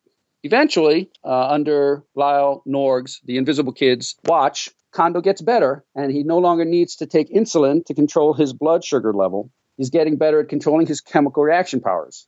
Still, he often falls back into his uh, moody and shy personality. So Lyle tries to bring out the best in him, and Condo responds that he considers Invisible Kid his best friend. Then Invisible Kid tells him that to help him in his uh, development, he's recommended he, Condo, uh, join the new Legion Academy. So Chemical King, as he is now known, passes the Legion Academy training and actually joins the Legion of Superheroes. And for a short time, he is an active and energetic member. However, one terrible night, Invisible Kid is killed in the line of duty. In one of the most emotional scenes ever shown in comics, Chemical King breaks down and cries, Where is Invisible Kid? Where are his energies? And now feeling groundless, he returns to being a shy introvert and closes in on himself. He chooses not to go on Legion missions, and Brainiac 5 confronts him and goes so far as to suggest that perhaps Chemical King should quit the Legion altogether. Then, on a mission to stop the Australian dictator Deregon, Chemical King steps forward and stops a cosmic energy sphere by internalizing the chemical reaction so that it does not explode. He saves his friend and thousands of people around him in Australia. As Chemical King dies, he realizes that Invisible Kid's unique properties had gone to him, and it made him brave. We learn that Brainiac 5 has been the narrator of this story all along, and he says that Chemical King's unique energies have now passed on to him, changing him as well. All right. Thank you very much. what do you think about the story? I like the majority of it. I think it is one of the best examples of what we could do with a character that everybody thinks is is useless or pointless mm-hmm. because you give him a backstory on the beginning, the first pages or something they call the scientists and the parents call him an it instead of a he. Um, little things like that that make it, you know, there's a huge, beautiful page of a, a huge laboratory and he's sitting there all by himself feeling very, very tiny. It's like, I feel for the guy. I feel sorry for him. He's got a great power. He can do all sorts of different things, but then he doesn't know what to do. He's, he's like, a, dare I say it, a kind of a comic book geek or somebody who has no real social skills, right? Mm-hmm. So he's trying to do his best, but when his buddy dies, he doesn't know what to do, and nobody comes up to him and puts their arm around his shoulder and tries to explain to him what it is. He's very much an outsider, and in the Legion of Superheroes, where the majority of the characters are all from different planets, different backgrounds, it's easy for him to get lost in the mix. And I thought that was very well told and very well illustrated. I agree, and there's a lot about this story that I really like, particularly when it's dealing like as a, as a character spotlight and talking about these thematic elements. When you have a character who's all about chemicals, chemical mm-hmm. reactions, mm-hmm. bondings, and and right. this this emphasis on the physical properties, the right. elements and the chemistry that can make us up. But that's not what his concern is. His relationship with Invisible Kid and what he says at the end as he's dying that's not what makes us special. It's not these like physical properties, the physical matter that defines us. It's the bits of our character. And he says what made Invisible Kid unique, his unique properties, was the bravery and what he instilled in me, and that led to Chemical King sacrificing himself. And he right. passes that on too. I love all of that. Um, yeah. But and again, you sort of mentioned that first page it's a striking first image. I mean, it's a splash page with a baby hooked up to wires and monitor, with like just surrounded yeah. by television monitors, tons of them, with this clown telling us what he, the chemical number of helium is. Right. And it's it's really jarring but there's also a whole lot of text on that first page yeah. kind of describing what this kid was like as a baby and you know like how these powers manifested in kind of a horrific fashion you know when the the hospital literally collapsed around him because he was you know breaking down the rust or you know turning like oxidizing all of the, right. like the new you know metal in the building and everything and and I was just kind of like, gosh, it's it's a comic. I really would have liked to see that rather than just being told it in text. Yeah. Um, And I'm really glad that you sort of confirmed that in the Legionnaires continuity that Chemical King and Invisible Kid were in a relationship because I definitely got that from this story that, you know, they said we are best friends, but I was like they're acting like more than just, you know, so-called quote unquote best friends. They're acting like lovers. he reacts to Invisible Kid's death the way a lover would. However, I have I have kind of read that into some previous Secret Origin stories, particularly with Golden Age stories where or Golden Age characters where because of the times they weren't Right. allowed to be overt in details like that. And I've often been called it's like, okay, Ryan, you're reading too much into that relationship.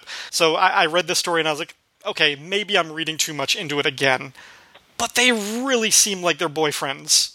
it's like it really well, seems like well, when I read the story, I hadn't heard or, or really imagined that they were together. And it seems like I could read it one of two ways. You know, it was either like infatuation or, or some sort of relationship, sure. Or it was just like, you know, this totally isolated, lonely young man mm-hmm. being swept off his feet and brought into the exciting world of the Legion and then really having his best friend, you know, murdered, and the other friend saying, "Well, yeah, no, this this sort of stuff happens. Sorry," and not being understanding that no, no, this is like if it's hard to say in here, but like maybe if Batman was killed, Superman would be really, really mad, or if if Aqualad were killed, Aquaman would be really, really upset. That kind of friendship, and it hadn't ever been portrayed in the Legion before. Everybody was chummy. And everybody was best pals with everybody. But I think in this case, it was wow, I that was the reason I joined the Legion, and and now I have nothing, right? Mm-hmm. So it could be a relationship, and I don't say it's not, and I think it's fine, but it's definitely not your typical superhero, you know, like Batman who says, "Oh yeah, you know, Robins die, you know, once a week." You know, I just deal with it. But it, this one, it just was so such an emotional punch there to say, "Oh yeah, by the way, you know, Invisible Kid died." Mm-hmm. Well, what? You know, it was very powerful. I thought. And you commented like in the beginning the way he's raised it's like people don't treat him as a human. He's he's Right. raised by scientists. He's he's cut off. His parents are like okay yeah he's like it seems like these scientists they're taking care of him. He's safe. Let's go we, we got to play Yeah. like they want nothing to do with him uh, and then i think invisible kid is sort of the first person who recognizes him and who treats him like a person who who brings him into the world who like teaches him how to be a man and like and allows him to kind of be himself as a person and Right. that that resonates on several different levels uh, as the pure storytelling of this you know sci-fi fantasy but i also think there's a social commentary there and and i think it makes it a, a much stronger story uh, getting back to the parents, were they ever characters in the original stories, like from the seventies? Was was like No, how no. much how much of this story was actually just manufactured by this creative team, and how much of this was in the established history? Well, that's something I definitely wanted to talk about because in the in the established continuity, his best friend or his roommate at the Legion Academy was Timberwolf, and so they were friends. And when um, Chemical King was killed in 228, it was Timberwolf the next issue who was like, you know, I've got to avenge my old buddy. Hmm. And yet you wouldn't know that at all by reading this story. Timberwolf is featured in a couple back panels, but never like, oh yeah, hey Lyle, I met this other guy at in the academy and he's hmm. kind of fun or something. Nothing, no mention at all of that sort of stuff. So it's a little bit made up from whole cloth. And then of course in the adventure where he dies, Brainiac Five wasn't in that adventure at all. It was Superboy. And it really, from that part, I, I really feel conflicted because in the original story, he was brought along to trace a very minute um, radiation beam that was coming out of Australia, and they needed to find out where it was going to see if Deregon was being who he was communicating with. And so Chemical King was there to stabilize the communication wave. So he had a very specific purpose for being there. And it's just in this story, it's kind of like, yeah, you're here at the headquarters. We're leaving. Can you want to go with or stay? Just like, come on. I mean, he was still a Legionnaire. Mm-hmm. So it was a little bit annoying to read that part.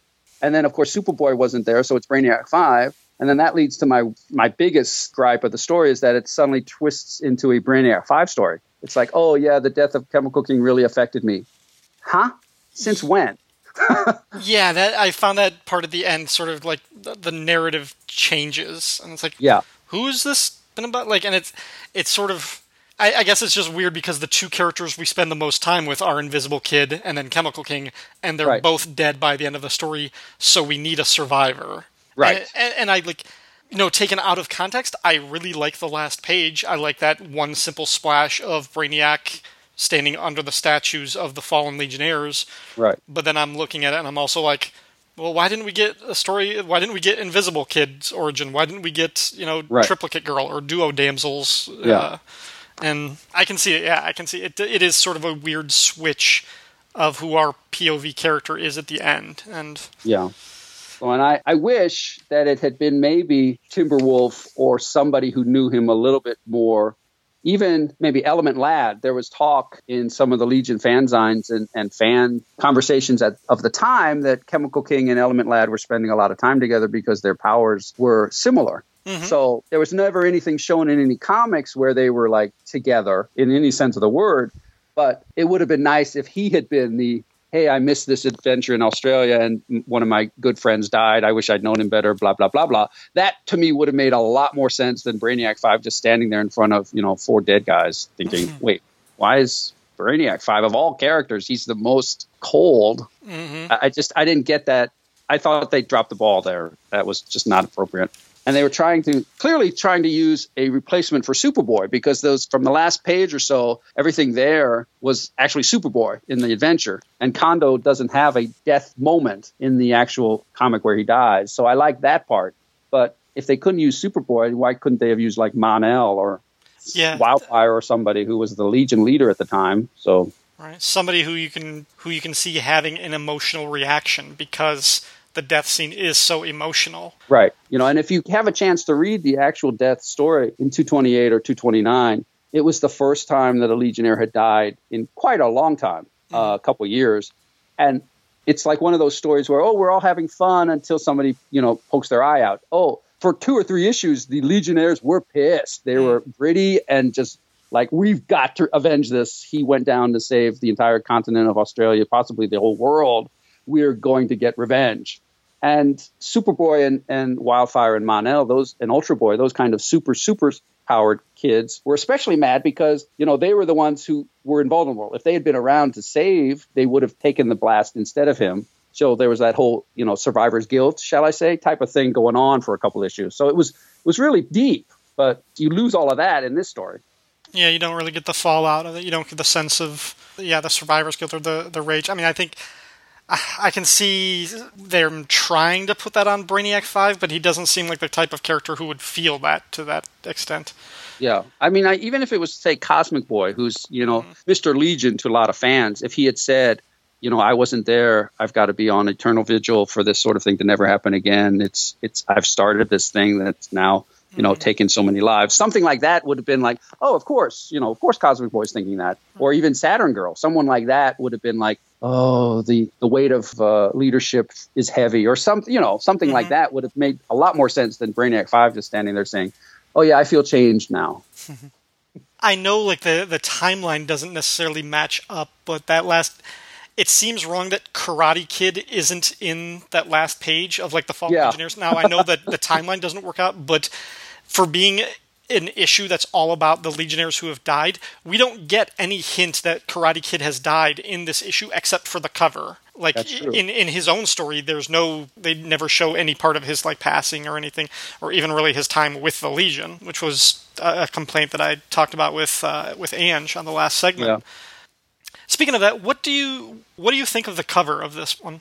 Uh, I would have preferred something similar to uh, the comic where he made his debut, something like uh, Adventure. What was it, three fifty four? Yeah. You know, the Hall of Heroes, and it's the same general idea, but this way you've got these huge hero statues, and you've got the Legionnaires, and you know some of the uh, Marvel Ultra Force or whoever they are standing around. So that's kind of cool, and you can definitely recognize um, Dave Cockrum's style. But my complaint is similar to what you just mentioned. Where's Invisible Kid? I mean, he was the second member to die, and you would think that they would have shoehorned him in here somehow rather than just as a supporting character in Chemical King's story. I, I wish they had. Well, I guess I'm not talking about the cover anymore, but I wish they had done something with Invisible Kid here. The cover is nice, but I, I would have liked something a little bit more reverent, maybe, if that's mm-hmm. the right word. I, yeah, I, I get that, and I think maybe, and I talked about this a little bit with Tim. Maybe it's the fact that the characters are in color while everybody else is washed out, which seems like mm. the opposite of what you would want for a memorial. Now, I understand they are the focus, so you want to make them the center of the cover attention, but mm. it does seem a little bit odd. Like, I don't get the sense that these characters are dead, and maybe it's just because of the poses that they're in seem more dynamic and. And I don't know. I, I don't like the way Cockrum draws Ferro Lad in this. I, I don't like the way he draws the helmet. Mm. And Ah, it's okay. I the spirit of the cover, I understand what they were going for, and I kind of like yeah. that. I, the execution, I wish I liked it a little bit more. Yeah, I agree with that. I wish I liked it a little bit more. What do you think about Chris Sprouse's interior art on the story? I liked it. I had not seen Chris Sprouse's stuff before this. I was reading the Legion up until the five year later, and then I sort of stopped. So I didn't see his take on the Legionnaires and any of those things that he did until after I saw this.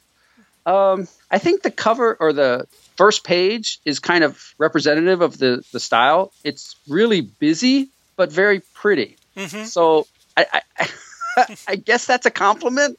like he does a lot of good work with like the pages where he it's just him and Lyle just talking, and then there's the next scene where there's they're flying over some city, and there's so much detail in the city. It's like okay, that's not really the point though. Mm-hmm. And then the headquarters and things look fine. The people look fine. I made a note to myself to say that, you know, when Lyle first meets Condo, he doesn't look like he's 14.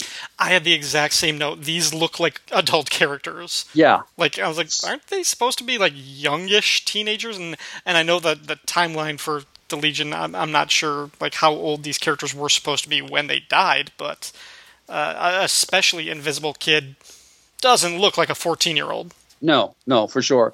And we we have to surmise that the Invisible Kid's a couple years older than Chemical King, but still, they look like they're contemporaries. Mm-hmm. And so it's that's a little bit off. It's the whole oh they're they're drawn beautifully, so but they're not drawn like they're kids. Um, that was one of my really only complaints I had. Uh, uh, the art, I really like I said before, the emotional impact of that page where he's he breaks down and cries. Mm-hmm. It's like you never read stuff like that. And this that one shot of him with his eyes wide open, like what?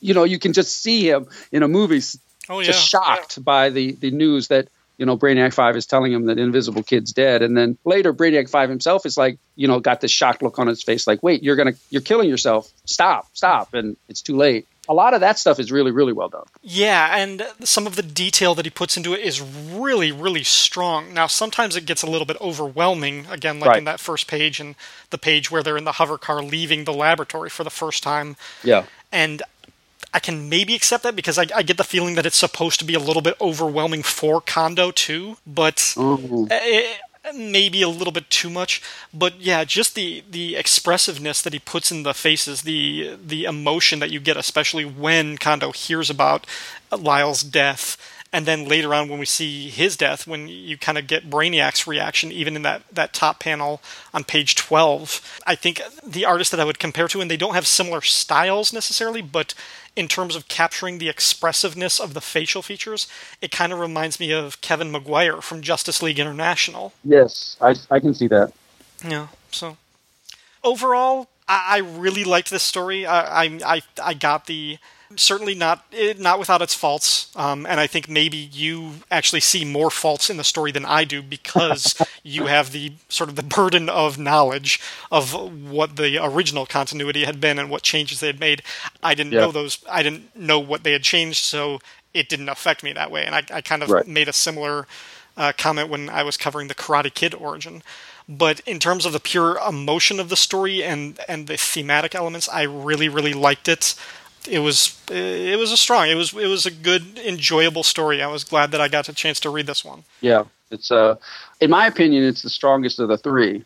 And it's that's ironic because as Chemical King is probably the worst of the three characters, but the story itself was wow, he he could have been made interesting. You know, I made a note to myself that if they had not killed him and they didn't want to use him, he could have gone around and like helped cure people of diabetes or they, he could have worked with some of the um, other metabolical disorders. If he's if he had the power to sit, to stop his own diabetes, then he could go. Imagine if he went to like Nationwide Children's Hospital or someplace like that, and and worked on you know kids with I'll just stick to diabetes because I'm not a doctor, but basically you know some sort of metabolical Sure. um, problems. I mean, he could have been the same sort of supporting character as Invisible Kid was. You know, you you read now that he's dead that he'd spent a lot of time doing research and going around and helping people like he mm-hmm. does here with with Condo.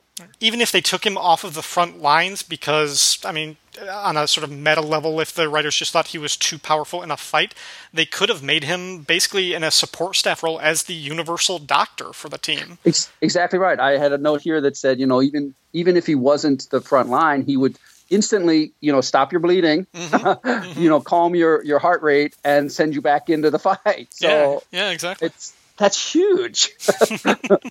so all right um aside from this story I kind of uh, we we sort of joked about it beforehand. Are there any other major Chemical King stories that you would recommend if somebody liked this story and wanted to know more about this character? Uh, for sure, I would suggest picking up Superboy number 211 from September 1975. It's the one with Element Lad shooting Roxxas. And if you're a fan of Element Lad or the five year later Roxxas, the bounty hunter character, you'd want to pick this up anyway. But in that story, Element Lad is sees Roxxas for the first time and decides to go and kill him because Roxxas, as maybe you don't know, but uh, he's the one who killed all of the other people on Element Lad's planet. So Element Lad is, sees him and he's like, I don't care about Legion membership. I'm going to go kill this guy. And Chemical King lets him. He, he lets uh, Element Lad shoot him. And it's like he and he's fighting Superboy and this whole moral issue, really re- relatively heavy for the time, saying you know death solves some things and death doesn't solve some other things. So it's a very very good story, and the spotlight is clearly on Element Lad and Chemical King. The other one I'd recommend is um, kind of a cheat. It's uh, Superboy 195. It's the one where Wildfire is uh, introduced, and he goes out on a mission with Chemical King and Phantom Girl and Colossal Boy. And Colossal Boy gets knocked out by this mechanical tractor or something, and the Chemical King saves his life, but he basically has the powers of metamorpho in that story. so the writer kind of gets it wrong, but uh, he's still there, and he is uh, he's again a viable, strong character. Um, the only other story I, I really know of is the one that you mentioned in DC Special, uh, number 28.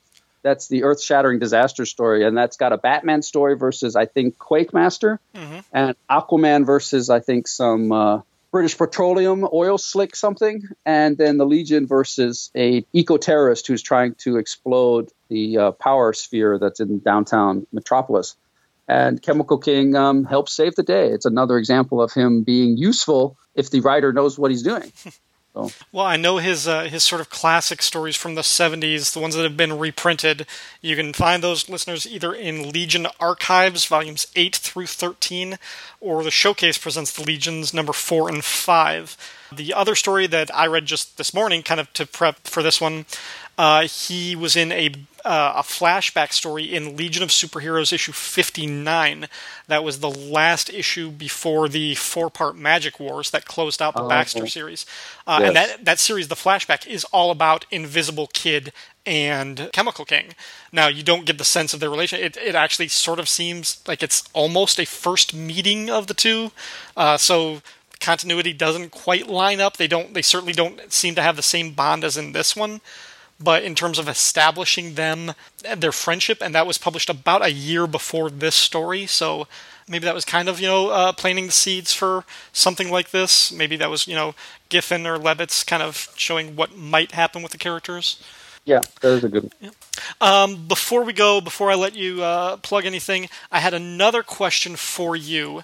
Uh, Yes. And I'm I'm also going to open this up to all of our listeners because we had a whole lot of fun a couple episodes ago when I started asking people to name their favorite Batman villains.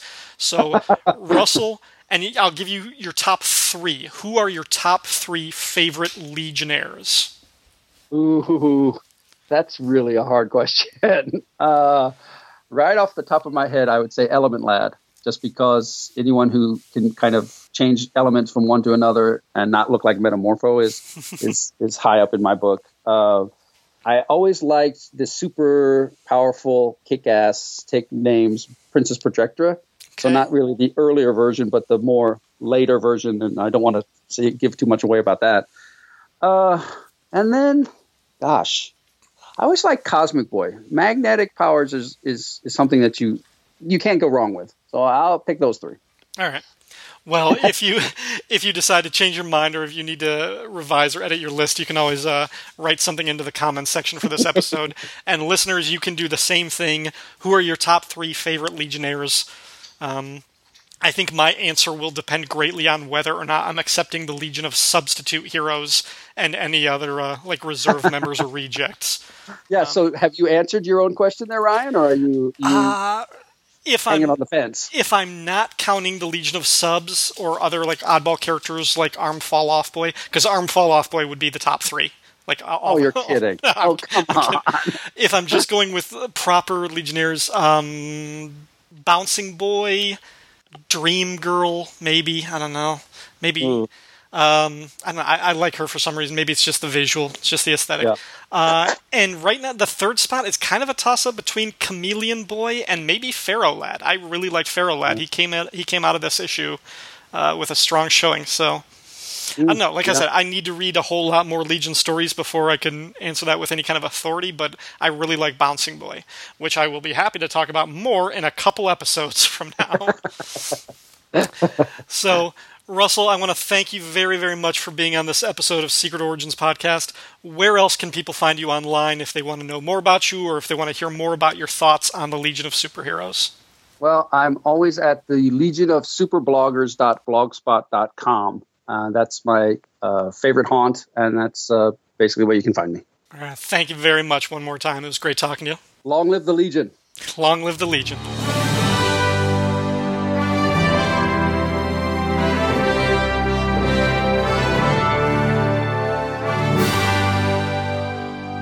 Hello, everyone. I missed you last week. I really did.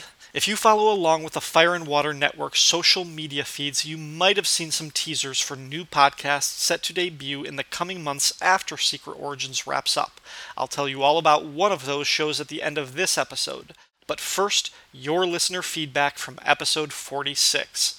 If you don't recall, that was the All Bases issue, spotlighting the Justice League's Secret Sanctuary with my guest host Mike Peacock, then Teen Titans Tower with Greg Araujo, and the Legion of Superheroes Clubhouse with Martin Gray. Last episode received Twitter favorites and retweets from Alan Middleton, Anj, Between the Pages, Brett Harris, Cindy Womack, Codeman, Coffee and Comics Blog, Comic Book Insurance, Comic Reflections, Dan at Dinosaur No One, Danica Horton, Daniel R. Budnick, DS and RS, Eli, Film and Water Podcast, Fire and Water Network, Greg Araujo, The Hammer Strikes, Heather M., Jeffrey Brown, Jim Ball, Keith G. Baker, The Longbox Crusade, Luke Dobb, Martin Gray, Pod Dylan, Rolled Spine Podcast, Sean at Sergey Bamba, Siskoid, Stephen Bird, Too Dangerous, Treasury Comics, Trekker Talk, Two True Freaks, Waiting for Doom, Willie Yarbrough, and Zavisha.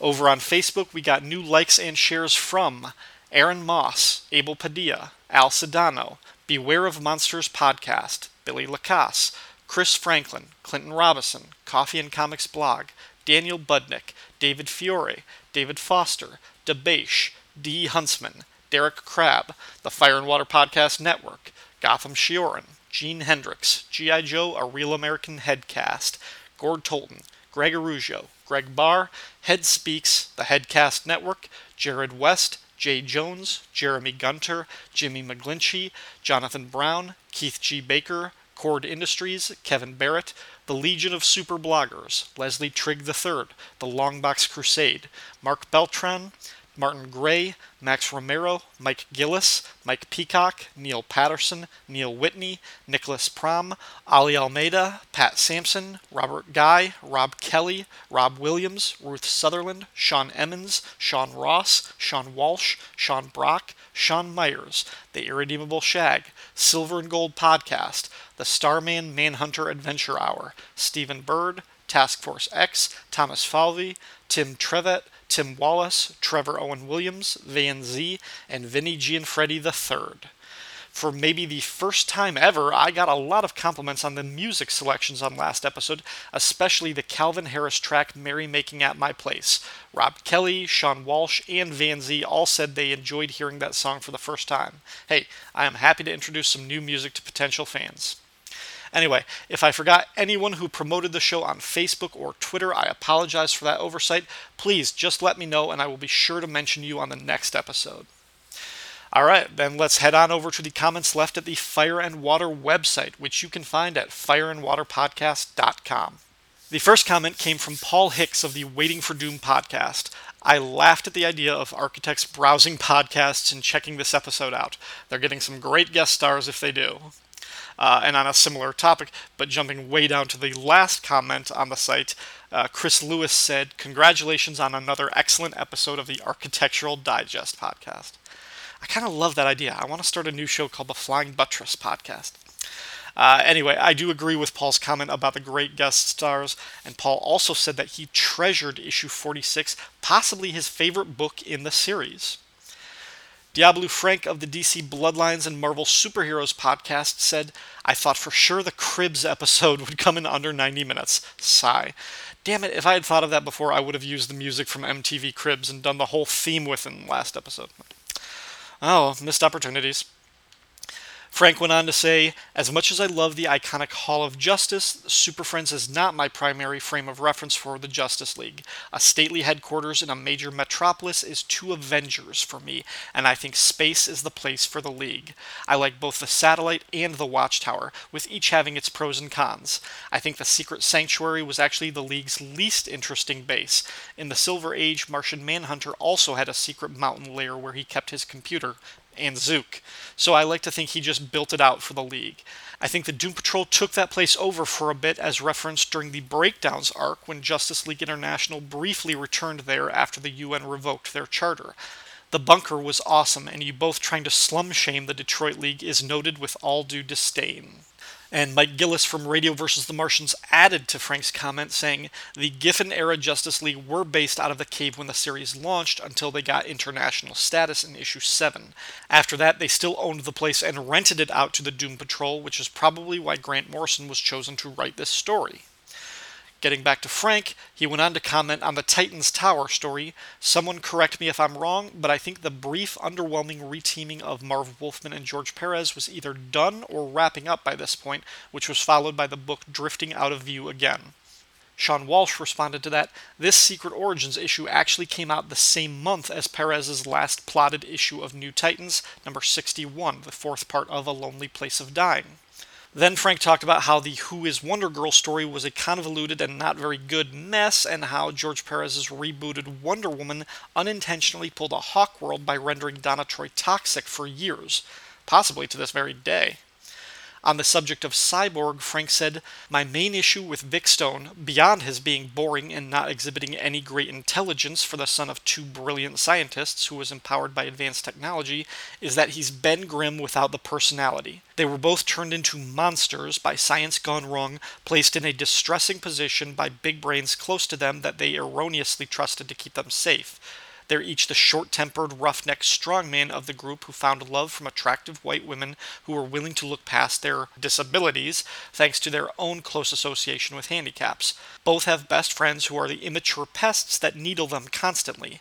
The main difference is that Ben smokes stogies and plays cards and speaks with a delightful New York accent, and was the key player in hundreds of great comic stories while serving as Spider Man's alternate for every man who somehow knows everyone in the universe. While Cyborg only gets played check a box, most of my friends into my late teens were black, but none of them bought New Teen Titans or held up Cyborg as one of their heroes.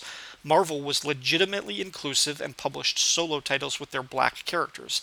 Cyborg was a background player in one title that was popular for about five years, plus some minor appearances on the Superpowers cartoon that spawned his one mass market action figure. I don't think Cyborg was ever all that popular himself, and if he was, DC did him a disservice in not taking advantage of it before that moment came and went. In my experience, Cyborg rates well behind Stalker and Roadblock, much less Luke Cage, Black Panther, Storm, Blade, and on and on and on. Hey, shout out to some of my favorite G.I. Joes, Stalker and Roadblock. Frank continues, As you fellows touched on, I think the path to Cyborg's elevation is not through incorporating a boom tube or making him the ultimate Wi Fi hotspot, but through his relationship with his father and expansion of his personality. Silas Stone is arguably a greater cybernetic engineer than Tony Stark was a mechanical one. Silas figured out how to intermingle living organic matter with robotics encompassing at least half of a human body in the 20th century without using any extraterrestrial technology or resources beyond Star Labs. That's vastly more impressive than boot jets and a magnet keeping shrapnel from digging deeper into a heart. Uh, for the next part, Frank references Hank Henshaw when he means Hank Heywood.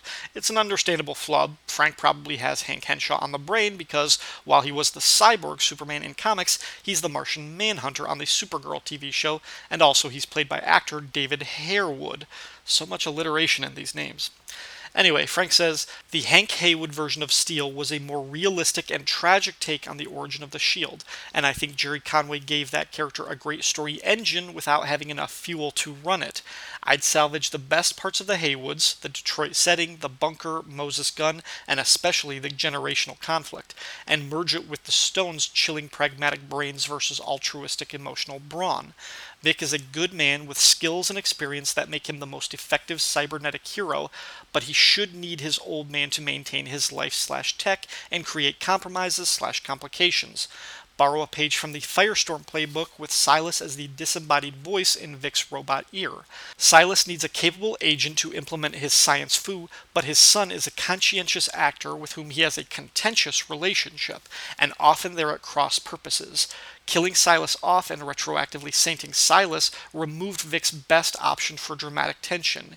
He needs and wants to love a father he can't trust, who often earns his contempt. It also motivates Vic to become a central figure in Black DC. On the outs with his old man, Cyborg must turn to John Henry Irons and Jefferson Pierce to rework his armor, but will even their combined abilities be enough to halt the rampage of the African thunder god Shango? Ooh, Natasha Irons as an ongoing supporting character and Vixen as a mentor slash crush object. Take my money. I like the idea.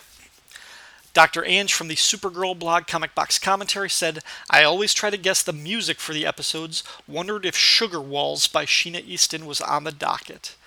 Well, this led to a series of follow up comments from Rob Kelly, Chris Franklin, Martin Gray, and Diabolu Frank about that song, and all I can ask is, why you thought I'd use Sugar Walls for this episode. I know some of my soundtrack selections can be a little out of left field, but that song is so unambiguously not about walls. That one kind of boggled my mind, but it's all good because Anj and I share a love for the soundtrack to singles, so it's okay.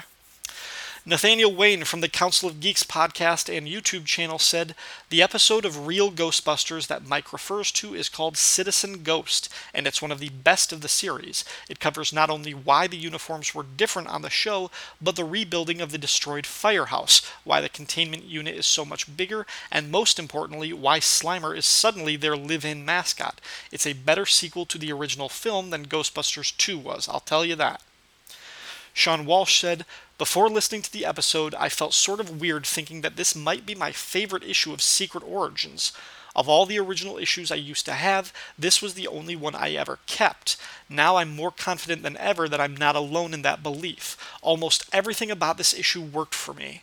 First off, the cover. Yes, I liked that cover. I was technically a Marvel boy before I was a DC kid, so Elliot Brown's cover was a wonderful throwback to his Marvel handbook schematics, the sort of thing that made mine Marvel back in the day. The notes on the bottom were a cute way to promote the stories within, too. As I said last episode, the cover does nothing for me. Uh, I think it's dull, unattractive, but that doesn't mean it's the worst cover of the series, and I'll tell you what the worst cover was on the final episode of this podcast. Uh, Sean went on to praise the Morrison and Swan story about the Justice League Secret Sanctuary. After that, he says, I'll skip ahead past the uneventful but readable Titan's Tale, except to note that Vince Giarrano's simpler artwork here is infinitely preferable to what it became during his terrible, jagged inked days in 1990s DC. Of the Legion Clubhouse story, Sean said, It called back to those simpler days of keeping the stories quick and to the point, yet conveying all the emotion necessary and then some to make you care about a brand new someone who, it turns out, was there the entire time. Rob Kelly from Pod Dylan and the Film and Water podcast said, Stop the presses. I loved the Legion of Superheroes story. I think this story deserves to be in the running for any top 10 Secret Origin stories list you will no doubt be compiling when all of this is over. I don't know if it will be a top 10 list, but there will definitely be some best of and worst of lists on the final episode of this podcast, yes. Then Rob said, I wish I had thought of it at the time. I would have pitched myself to talk about this one. It's so good. But Martin did a terrific job. His generally sunny podcasting demeanor, a good match for the material. Nice job, fellas. Chris Franklin from the Supermates podcast came to the defense of Curt Swan, which shouldn't surprise anyone. And by the way, if I sounded cynical about Swan last episode, that was not my intention. What I meant was because DC removed Curt Swan from the Superman titles after Crisis, I unconsciously associate Swan of this era with being over the hill and past his prime. That's a perception that I recognize is not based on the actual quality of his work. I thought his work on these two stories last issue and the Ferro Lad story in this issue were terrific. Now, how much of the art is his pencils as opposed to the various inkers, that's debatable, but I still like the look of all three stories. Anyway, back to Chris's defense. Curt Swan never missed a beat. Just look at Eddy Zeno's Swan biography. It's chock full of his pencils from throughout his career, and his pencils from the Silver Age on are consistently excellent. Yes, the mechanics of his storytelling may have been too subdued for many this late in the Bronze Age, but Swan was ahead of his time in his natural presentation and body language. It's the type of stuff that artists like Mike Allred get praised for nowadays. Chris added, I like the hook of the JLA story. I remember seeing an episode of In Search of with my dad, focusing on hauntings that postulated that some ghosts may actually be recordings of rock and rock like materials, recording and then playing back actual history. So when I read this origin for the Secret Sanctuary, I connected that to it, whether Morrison meant it to or not. I remember even telling my dad about this issue. This story does have a Gardner Fox vibe to it, but then much of Morrison's actual JLA run has a Fox on Shrooms feel.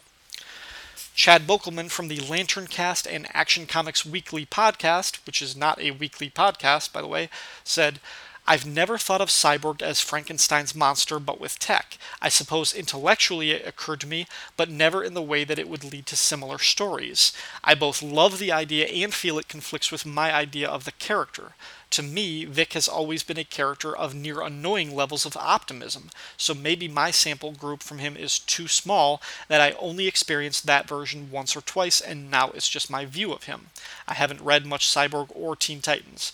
Maybe there are far more stories of him being down on himself in his situation, but for me, he's an optimistic character, and that's inspiring given his situation. But can you tell a Frankenstein's monster story with an optimistic character?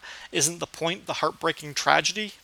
Chris responded to that Victor was the stereotypical angry black man character in the very early issues of New Teen Titans, mostly because his dad turned him into a freak. Once they buried the hatchet, Wolfman and Perez actually had him grow and become a more positive character, which was very refreshing. Got a comment from Gord Tolton who said, At this point in time, I liken Secret Origins to a water drilling rig. It is possible for a drill bit to go right past the water stream into the subsoil and come up with dry dirt. It's not like there wasn't material to hit. Aquaman, Wonder Woman, a number of Golden Age characters that were in various stages of completion but never published. Never got my Gray Morrow Vigilante, damn it. And so many others worthy of a revisit. But with Apes, Headquarters, Dead Legionnaires, Chris KL99, Stanley and his monster, and now these monuments, two of which weren't even being used in current incarnations, was Mark Waid ever hitting the sand in these last few issues? And on that same subject, David Frenemy Gutierrez said last issue was better than I expected, but I still have to think we get this instead of a Wonder Woman or Aquaman origin. From my brief talk with Mark Waid, I got the impression that DC was so hands off on Secret Origins by this point that Waid was more or less producing the series for himself. Rather than doing tie in issues or connecting the series to popular characters who were already in their own books, like Wonder Woman and Aquaman, Waid just mined the old forgotten characters and tropes. I think he wanted to preserve as much of the Silver Age between genres DC properties as he could, not just for maintaining copyrights, but to preserve them in the collective consciousness. I love Aquaman and Wonder Woman, but those characters are never going to go away for long. But if we didn't get the secret origin of Stanley and his monster in issue 48, or Chris Kale 99 in 43, or Silent Night in 49, then I might never have heard of those characters. So I understand both sides. Uh, a series like this could be a remarkable showcase and a repository of forgotten glories and Z list never were's. But you're not going to make any money on the series that way, so ah, you have to decide what you want. Moving on, Bradley Null said, It's official. The more I dislike the original comic, the more I love the connected podcast. I loved this episode. Okay, thanks. Jimmy McGlinchey said, Excellent podcast, even though the subject matter was a bit iffy. I'm surprised they didn't do a one page joke origin of the Justice League International embassies consisting of UN officials meeting realtors to obtain the embassies for the JLI. You know, that would have been funny, and it couldn't have been worse than the Titans Tower story. So. Picking up on the top five lists from recent episodes, Jimmy went on to post his top five Justice League headquarters. 1. The JLA Watchtower. 2. Justice League of America Satellite, 3. The Secret Sanctuary, 4. Justice League Europe Embassy in Paris, and 5. The Justice League International's Castle in London. The Legion story, Jimmy said, sounded like it was the best from Ryan and Martin's retelling. Reading the early stories from Showcase Presents, I always felt like there must have been some TARDIS technology involved, as it was definitely bigger on the inside than the outside. Martin Gray from the blog Too Dangerous for a Girl said, Thanks so much for having me on the show, Ryan. I had loads of fun, and it sounds as if Mike and Greg did too. Well, I don't know how much fun Greg Araujo had, as Martin goes on to describe the Titans Tower story as the most boring thing ever. There are umpteen ways to get a story out of a building's creation, and all we got was, it was built. Next, we get a comment from Michel Fiffe, who came to defend Vince Giarrano, he said, Giarrano had a similar style to Kyle Baker open, clean, brisk. I don't see it as lazy at all. The actual drawing isn't sloppy or inaccurate. Even in its simplicity, every line looks measured, every expression thoughtful. He later changed his style very decisively to fit the times. Ridiculous proportions, jagged inking lines, insane character designs. It was almost a completely different person drawing those Batman comics. I very much like both styles. Between Trevor Von Eeden and Nolan's Clayface cover to this issue's Freeman inking Swan and the Giarrano criticism, this seems to be the place for me to agree to disagree with. It's nothing deep, I just think our values are way different. But hey, we'll always have our love for Ty Templeton to keep us together. Well said, Michel. Honest disagreements are fine. They are encouraged on this podcast, in fact. Um, otherwise, what would we do with Frank? Jeff Nettleton wrote in saying, my true architectural love lies with the Hall of Justice. You can't beat Art Deco for housing the ultimate conglomeration of heroes. The Satellite is a sentimental favorite since that is my era of Justice League of America. My only problem is that the interiors never quite lived up to the exteriors. Nothing had the character of the Batcave in DC apart from the Fortress of Solitude. Titan's Tower probably makes architects and structural engineers laugh hysterically. The two wings of the T would have to be ornamental. You'd have a heck of a time making that structurally sound.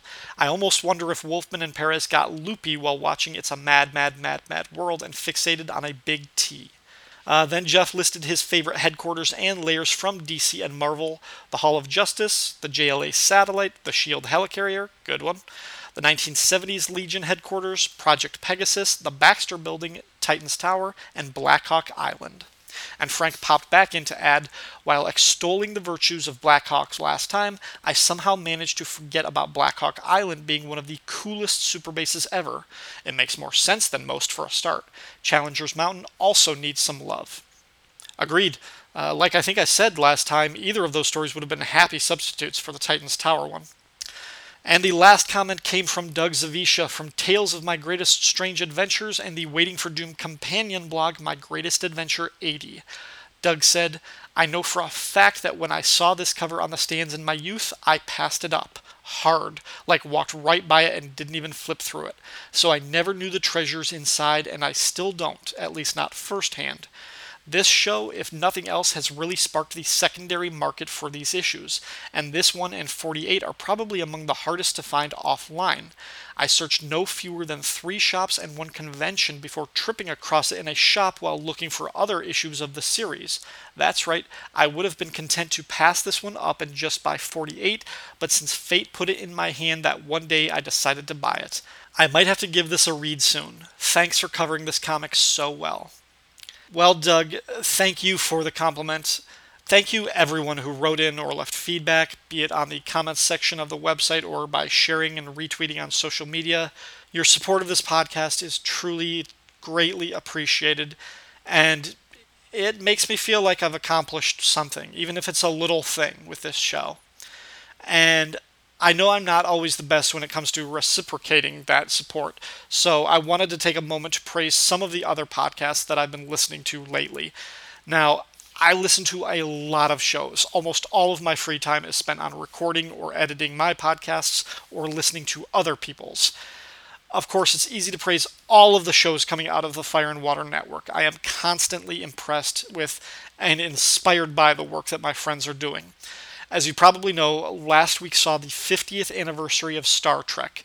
The original series debuted on September 8, 1966, and to honor that milestone, the Fire and Water Network launched a brand new show called Gimme That Star Trek. If that name sounds a little familiar, it's because Siskoid designed the show to be a kind of companion to my show, Give Me Those Star Wars. And if the first episode is any indication, he'll blow by my show in no time. Uh, Siskoid and his guest, Gene Hendricks from the Hammer podcasts, they did an amazing job on the first episode, with very little prep time, by the way. But you'd never know that because they're both great podcasters and their passion for Trek is palpable. Uh, on the topic of Star Trek's 50th anniversary, Chris and Cindy Franklin also released a tribute episode on the Supermates podcast. It's episode 59, and it's all about their favorite Star Trek memories. And they collected memories and anecdotes from all of us on the Fire and Water Network, as well as others like Gene Hendricks, I said, Andy Leyland, and Paul Spataro. It's a great episode, such a loving homage. You should check that out now if you haven't already. Uh, speaking of Paul Spataro, he recently started up a new film review podcast called Is It Jaws, where he compares movies to the classic film Jaws. The first episode of that show, which was not meant to be the first episode, but it was the most timely, uh, the first episode featured Paul, Chris Honeywell, Chris Franklin, and I reviewing Star Trek Beyond. Check out that new show, Is It Jaws? It's not as good of a film review podcast as Rob's Film and Water. I'm contractually obligated to say that, but it's still a good show.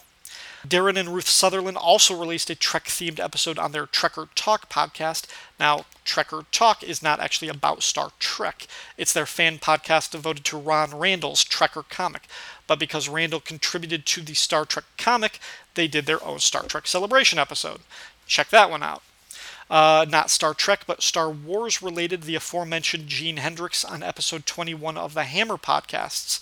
Gene and Scott Rifen talked about the Skywalker family tree. Just kind of a roving conversation, but it was a blast to listen to. Even, I should say, especially when they go off on weird tangents and sidebars. It's hilarious. Uh, Kyle Benning's Superman and Captain Marvel Power Hour episode, which I wish he would update more regularly, by the way. Uh, back on episode 6, he did a spotlight of Jerry Ordway's contribution to both characters. Pretty simple idea, but a great episode talking about two beloved characters and one of their greatest creative talents. Check that out. Uh, what else? Uh, God, I know I'm missing something. Oh, a couple of podcasts talked about the killing joke in regards to both the original comic and the recent animated movie. Listen to recent episodes of Michael Bailey's Views from the Long Box with guest host Andy Leyland and Frank's DC Bloodlines podcast with the Rolled Spine guys.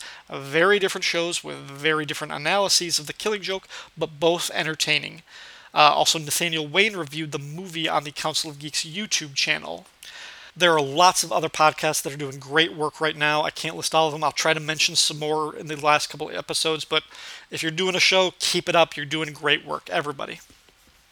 As for what you can expect from me in the near future, there are three more issues of Secret Origins to cover. there will be four more episodes of the Secret Origins podcast. After wrapping up issue 50, I'm going to release what I call a coda episode. It will allow me to address the listener feedback from episode 50. I'll review one final Secret Origin story with one final guest, and I will share some feelings and reflections about the comic and the podcast and this whole experience, assuming I don't break down in the fetal position and cry.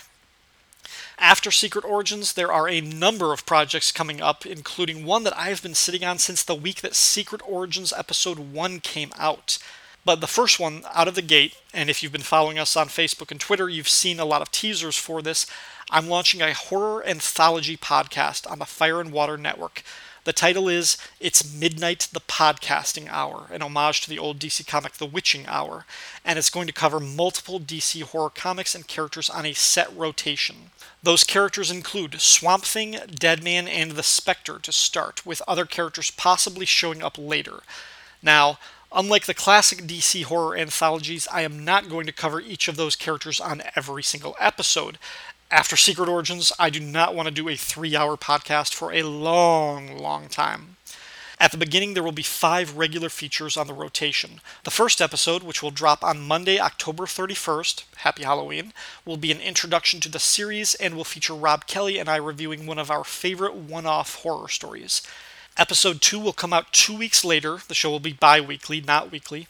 Episode 2 will be the first Swamp Thing episode. The Swamp Thing series within the series will be hosted by me and Ben Avery from Comic Book Time Machine and the Welcome to Level 7 podcast. At the start, at least, the Swamp Thing feature will be an index show. On episode 2, we will cover the first Swamp Thing story from House of Secrets number 92. After that, the Swamp Thing episodes will pick up with the original Swamp Thing series by Len Wein and Bernie Wrightson. Two weeks after that, episode 3 will be the first Deadman episode, hosted by me and Doug Zawisza. Like Ben on the Swamp Thing episodes, Doug will be my regular co host on the Deadman episodes, which is not to say we won't occasionally, you know, bring on other guests from time to time. The Deadman episodes will also be in the index format at least until we wrap up the first run in Strange Adventures. After that, who knows? We might bounce around to different eras, or we might put Deadman on hiatus and replace him with Madame Xanadu or I Vampire or something. We'll have to wait and see how that goes. The fourth episode in the rotation will be Paul Hicks, better known to many of you as Flanger, uh, and I reviewing the original Night Force by Marv Wolfman and Gene Colan. We're going to start with the preview story that appeared in New Teen Titans number 21 and then chronicle the 14 issue series one episode at a time. I'm really excited for this. If you like Mission Impossible, The Supernatural, and or Australia, you definitely want to check out these shows. The fifth feature then is The Spectre. This series will spotlight the 1970 stories of the Spectre created by Michael Fleisher and Jim Aparo that originally ran in Adventure Comics and The Wrath of the Spectre. This series won't have a regular co host, but rotating guests that include the irredeemable Shag, Rob Kelly, Kyle Benning, Mike Gillis, David Gutierrez, Nathaniel Wayne, and maybe some others. And then we get to the sixth episode, which brings us back to the top of the rotation. And those episodes are going to be random horror stories culled from the pages of House of Mystery, House of Secrets, Ghosts, Unexpected, Secrets of the Haunted House, and maybe the occasional Phantom Stranger story. This too will feature a changing roster of guests, and if you want to be on one of these episodes, let me know. I would love to have as many guests as possible. So, it's midnight, the podcasting hour. Five rotating features released bi weekly. That means ideally 26 episodes a year, five of them Swamp Thing, five of them Deadman, five Night Force, five Spectre, and six random horror stories. I am really excited for these comics, these characters, these co hosts. I think the show is going to be great when it comes out, which again is on Halloween. However, you don't have to wait until October 31st to celebrate great horror stories, because Chris and Cindy Franklin have already started the House of Frankenstein 2016 on the Supermates podcast. I love this show. The latest episode reviews the classic Universal picture House of Frankenstein, along with two crazy Superman stories from the Jack Kirby era of Jimmy Olsen. Whew, that is a lot to listen to. I should probably bring this episode to a close. One more time, thank you everyone who listens to the show. Thank you to those of you who support us on social media or leave comments or iTunes reviews. And big thanks to my guests on this episode. It was great talking to Tim Wallace and Dr. Anj one more time, and it was a treat recording with Russell Burbage for the first time. Remember, I want to see some top three Legionnaire lists from you guys, and I will accept any Legionnaire that you can make a case for. So that includes the Legion of Subs and, of course, Superboy and Supergirl.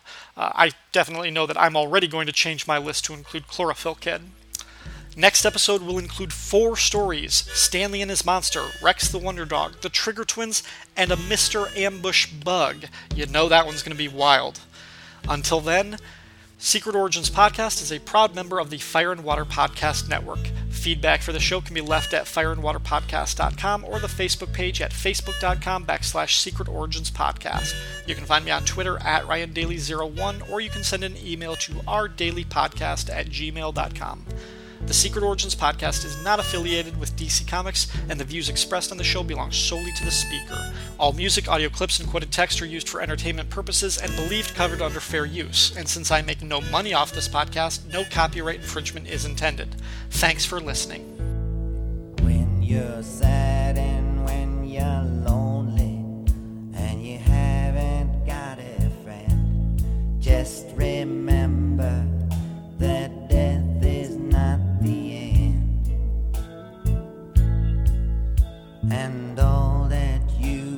secret falls down and does not mend. Just remember that death is not the end. Not the end. Not the end. Just remember